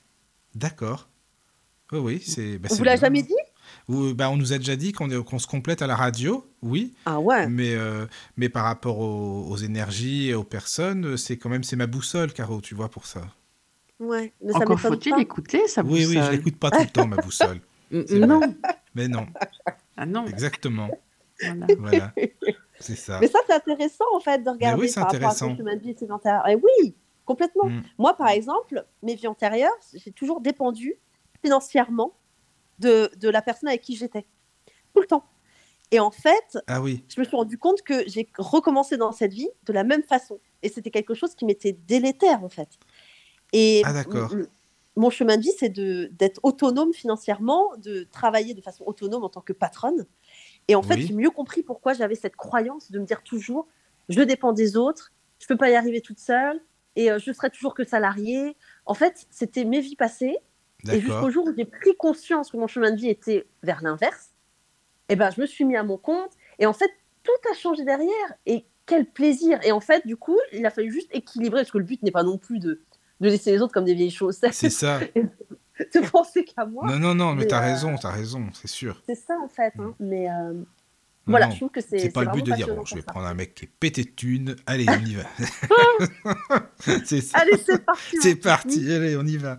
Non, non, mais c'est intéressant. Mais alors, tiens, bah, par exemple, là, bon, euh, Caro, elle t'a dit 9 euh, octobre 73. tu t'es basé sur quoi par rapport au, à la vie antérieure au karma? Enfin, comment ça s'est passé, en fait, ce que tu as fait? En fait, c'est par rapport aux nœuds lunaires, où ils sont positionnés. En fonction de la date de naissance, il euh, va y avoir un point karmique qui va se situer dans le ciel. en fait, hein, Mhm. Donc, dans les nœuds lunaires, tu as donc le nœud nord et euh, le nœud sud. Oui. Et en fait, le nœud euh, nord, il va se situer en fait au niveau de. Hum, comment dire Ce sont des points où l'orbite de la Lune coupe la trajectoire du Soleil. Ce sont des points d'intersection. Enfin, vraiment, ça se coupe. Et on va regarder où ça tombe le jour où, où la personne est née, où tombe le nœud nord et où tombe le nœud sud. Ces points d'intersection entre la Lune, l'orbite de la Lune et la trajectoire du Soleil. Ah oui. Et en fait, c'est ça qui va nous donner, nous donner ces informations. Ton nœud nord, c'est ton chemin de vie. Ton nœud sud, ce sont tes vies antérieures. Ah oui, ah, c'est génial ça, c'est vraiment intéressant. Il y a Mickaël sur le chat qui pose une question. oui. Euh, voilà. Alors. donc, euh, il demande euh, qu'est-ce que tu veux dire par part de fortune? Ça veut dire à quel moment on peut avoir de la chance avec l'argent? Eh bien, en fait, eh ben non, c'est pas une histoire d'argent. C'est qu'on pourrait se dire ça. La part de fortune, c'est en lien avec l'argent. Et non. La part de fortune, c'est notre part de, chance, d'épanouissement, mais en général. Donc, en fait, il peut y avoir une personne qui peut avoir une part de fortune très bien dans l'épanouissement avec ses enfants, ou alors euh, une part de fortune qui va se faire dans son travail, ou une part de fortune qui va se faire dans son développement de sa spiritualité. En fait, c'est un mot comme ça, mais c'est vrai qu'on peut se dire fortune, ça fait penser tout de suite à, à, voilà, vraiment tout ce qui est financier, en fait, l'argent qu'on va mmh avoir. Pas du tout. Il peut y avoir des personnes, effectivement, qui ont une part de fortune en maison 5. La maison 5, c'est quoi? C'est la créativité, c'est les enfants, etc. Donc, ça peut être des personnes qui s'épanouissent en ayant beaucoup d'enfants ou en étant très créatifs. Donc, rien à voir avec l'argent, en fait. D'accord. Tu as bien fait de proposer, Claire, des petites dates parce que là, tu en as deux maintenant. Ça y est, voilà. Tu vois, il fallait y en a trois. Ah, ben, trois. là là bah, bah, Voilà. Il y a Michael déjà qui commence. Alors, sa date, il y a euh, Michael, c'est le 12 août 1975. Alors, 12 août 75, ça tombe sur les énergies. Euh, vie antérieure en taureau, chemin de vie en scorpion. Une personne dans les vies antérieures qui peut être euh, très matérialiste, euh, très ancré, le travail beaucoup mis en avant, quelqu'un qui a besoin beaucoup de posséder. L'argent euh, était quelque chose d'important pour Michael. En fait, on était dans une, énergie très matérielle, hein, avec cette peur du manque, probablement, et ce besoin voilà, d'avoir, que ce soit effectivement, professionnellement, au niveau financier. C'était souvent. Quand on a un, un, nœud sud en, taureau, oui, il y, a une peur du manque, en fait. Et, du coup, on va compenser par le besoin d'amasser d'une certaine manière. Mais en fait, on a du mal à, lâcher prise. On est beaucoup dans le contrôle de tout ça. Et mmh, on peut même développer parfois de la jalousie, de la possessivité, du coup. Ou, une espèce de dépendance aussi affective. Et là, le but, c'est d'aller vers un chemin de vie, du coup, en scorpion, qui amène à décontrôler, à s'intéresser plutôt à tout ce qui est non palpable, tout ce qui est en lien avec les énergies, euh, le magnétisme, euh, la vie après la mort. En fait, de comprendre que on peut pas tout contrôler, en fait, que tout ça, ça reste que du matériel, ce qu'on a vécu, mais que finalement, euh, ben, tout ça, final... oui, on peut pas avoir véritablement de contrôle. Tout ce qu'il y a au-dessus de nous, autour de nous, c'est, euh, ça, peut être plus fort. Et, et c'est ce besoin justement de venir lier la matière avec le, aussi tout ce qui est en lien avec le, non palpable cette fois-ci. Donc c'est en même temps, là on voit Michael qui est sur la radio du Lotus, qui s'intéresse à ça. Ben, c'est un besoin aussi justement pour venir un peu casser avec ses croyances qui était très, euh, très cartésienne dans ses vies antérieures, en fait. Oui. Là, c'est le besoin de développer ça, ce côté plutôt intuitif aussi, D'accord. euh, d'écouter ses émotions, parce que Mhm. c'était peut-être quelqu'un qui était très terre à terre et qui n'écoutait pas du tout son émotionnel. Là, le but, c'est aussi de le développer, en fait, de le mettre en avant. Merci pour Michael. Merci beaucoup. Mais de rien. Alors, ensuite, il y a euh, Marie qui nous donne sa date. Attention, une de Désolée, plus. j'avais mon micro coupé. Ah oui, oui, c'est bon. Euh, le 28 avril 1979. 28 avril 1900. Alors, c'était euh, des vies antérieures dans le signe du poisson et un chemin de vie en vierge. Une personne qui était beaucoup dans la spiritualité dans les vies antérieures, qui était beaucoup dans l'empathie, la compassion, la dévotion, qui a pu aussi beaucoup se sacrifier, en fait, pour les autres, au détriment de ses propres besoins. Et là, on est sur un chemin de vie en vierge qui amène déjà à être euh, plus ancré, à être plus pragmatique, parce que peut-être qu'il y a eu beaucoup de désillusions dans les vies passées. En fait, on était beaucoup dans le rêve, dans l'imaginaire, très connecté, mais parfois, il pouvait y avoir une fuite de la réalité. Et euh, entre ce qu'on imaginait et ce qui se passait, il pouvait y avoir un, monde, en fait. hein. Et là, on est sur un chemin de vie qui amène à être plus dans le recul, plus dans le pragmatisme, dans le concret et dans l'analyse. Et puis surtout, c'est aussi un chemin de vie qui amène à prendre soin de soi, autant qu'on va prendre soin des autres. Parce que la Vierge, elle est beaucoup dans son hygiène de vie, dans sa santé, faire du sport, son alimentation. Elle va, faire attention à tout ça. Donc, elle prend soin d'elle. Elle se prend des petits moments cocooning. Alors que dans ses vies antérieures, il y avait vraiment cette notion je me sacrifie pour les autres, euh, mais moi, finalement, bah, je ne prends pas trop soin de moi. Donc, finalement, dans ce chemin de vie, on prend autant soin des autres qu'on prend soin de soi. Et on est dans une. Dans, dans, plus dans la réalisation des choses. Je pense que euh, on était dans les vies antérieures dans, beaucoup à imaginer, mais les choses ne se faisaient pas forcément. Là, on a besoin enfin de les acter dans la matière, en fait. D'accord, merci. Mais de rien. Alors, il y a, il y a Fatma, donc, euh, ah, bonsoir Fatma. Le, Bonsoir. 20 le 28 décembre 1982. Le 28 décembre 1982, on est euh, euh, vie antérieure en Capricorne, chemin de vie en Cancer. Donc des vies passées très en lien avec euh, la carrière, l'ambition. C'est une personne voilà qui était beaucoup axée sur euh, sur son professionnel. Il a pu se mettre aussi une carapace. hein. Parfois, on a pu dire tiens, cette personne assez rigide. En fait, c'était une façon aussi de se protéger, de mettre beaucoup de barrières et de limites. Et l'émotionnel n'était pas beaucoup mis en avant en fait. hein. Donc on était beaucoup dans cette énergie de travail, de carrière. Et là maintenant, c'est un chemin de vie qui amène à développer beaucoup plus le côté familial cette fois-ci. Donc plus euh, justement nouer des liens avec sa famille de sang et de cœur, euh, de développer plus son, ses émotions et puis son côté euh, protecteur ou maternant. Alors maternant que ce soit avec ses enfants ou les enfants des autres ou alors les personnes que l'on aime en fait. Donc c'est un juste équilibre entre sa vie intime et sa vie professionnelle à trouver. Mhm, D'accord, merci. Alors, il y a Cédric via l'application qui donne sa date, le 6 novembre 1977. 6 novembre 1977, on est euh, eh ben, sur les énergies euh, comme euh, Michael. Vie antérieure en bélier, on a pu être assez impulsif, beaucoup voilà, dans l'action, dans l'énergie, franchise. On a pu rentrer facilement dans, dans, dans l'action, mais on pouvait rentrer dedans aussi parfois. Il pouvait y avoir un peu de colère, etc. Là, le but voilà, est d'être plus dans la diplomatie, dans l'échange, le relationnel et l'écoute Oui. des autres, Mhm. en fait, et dans le tact. Voilà. Il faut du tact, Et- les amis. Tact. c'est de la diplomatie. Oui. voilà. Et Oui. mon fils, Ah, Ah ça, oui, alors, ben, oui, quand même. le Oui. 30 septembre 2004. 30 septembre 2004, on est alors sur le alors vie antérieure en Scorpion, chemin de vie en Taureau. C'est euh, peut-être une personne qui était très connectée dans les vies passées, qui ressentait beaucoup les choses, euh, très intuitif. Ah, bah comme euh, sa maman en fait dans les énergies du Scorpion. Et, et oui, et, et ça c'est en fait c'est ça qui est drôle. On peut faire du, du, du générationnel. En fait, on regarde la mère et l'enfant et ça on voit qu'il y a des choses c'est extra. Et, et en fait, c'était euh, là, le but est de venir aller sur un chemin de vie déjà où on développe plus le côté peut-être épicurien. On va se connecter à la nature, aux choses simples de la vie, euh, un bon repas avec ses proches.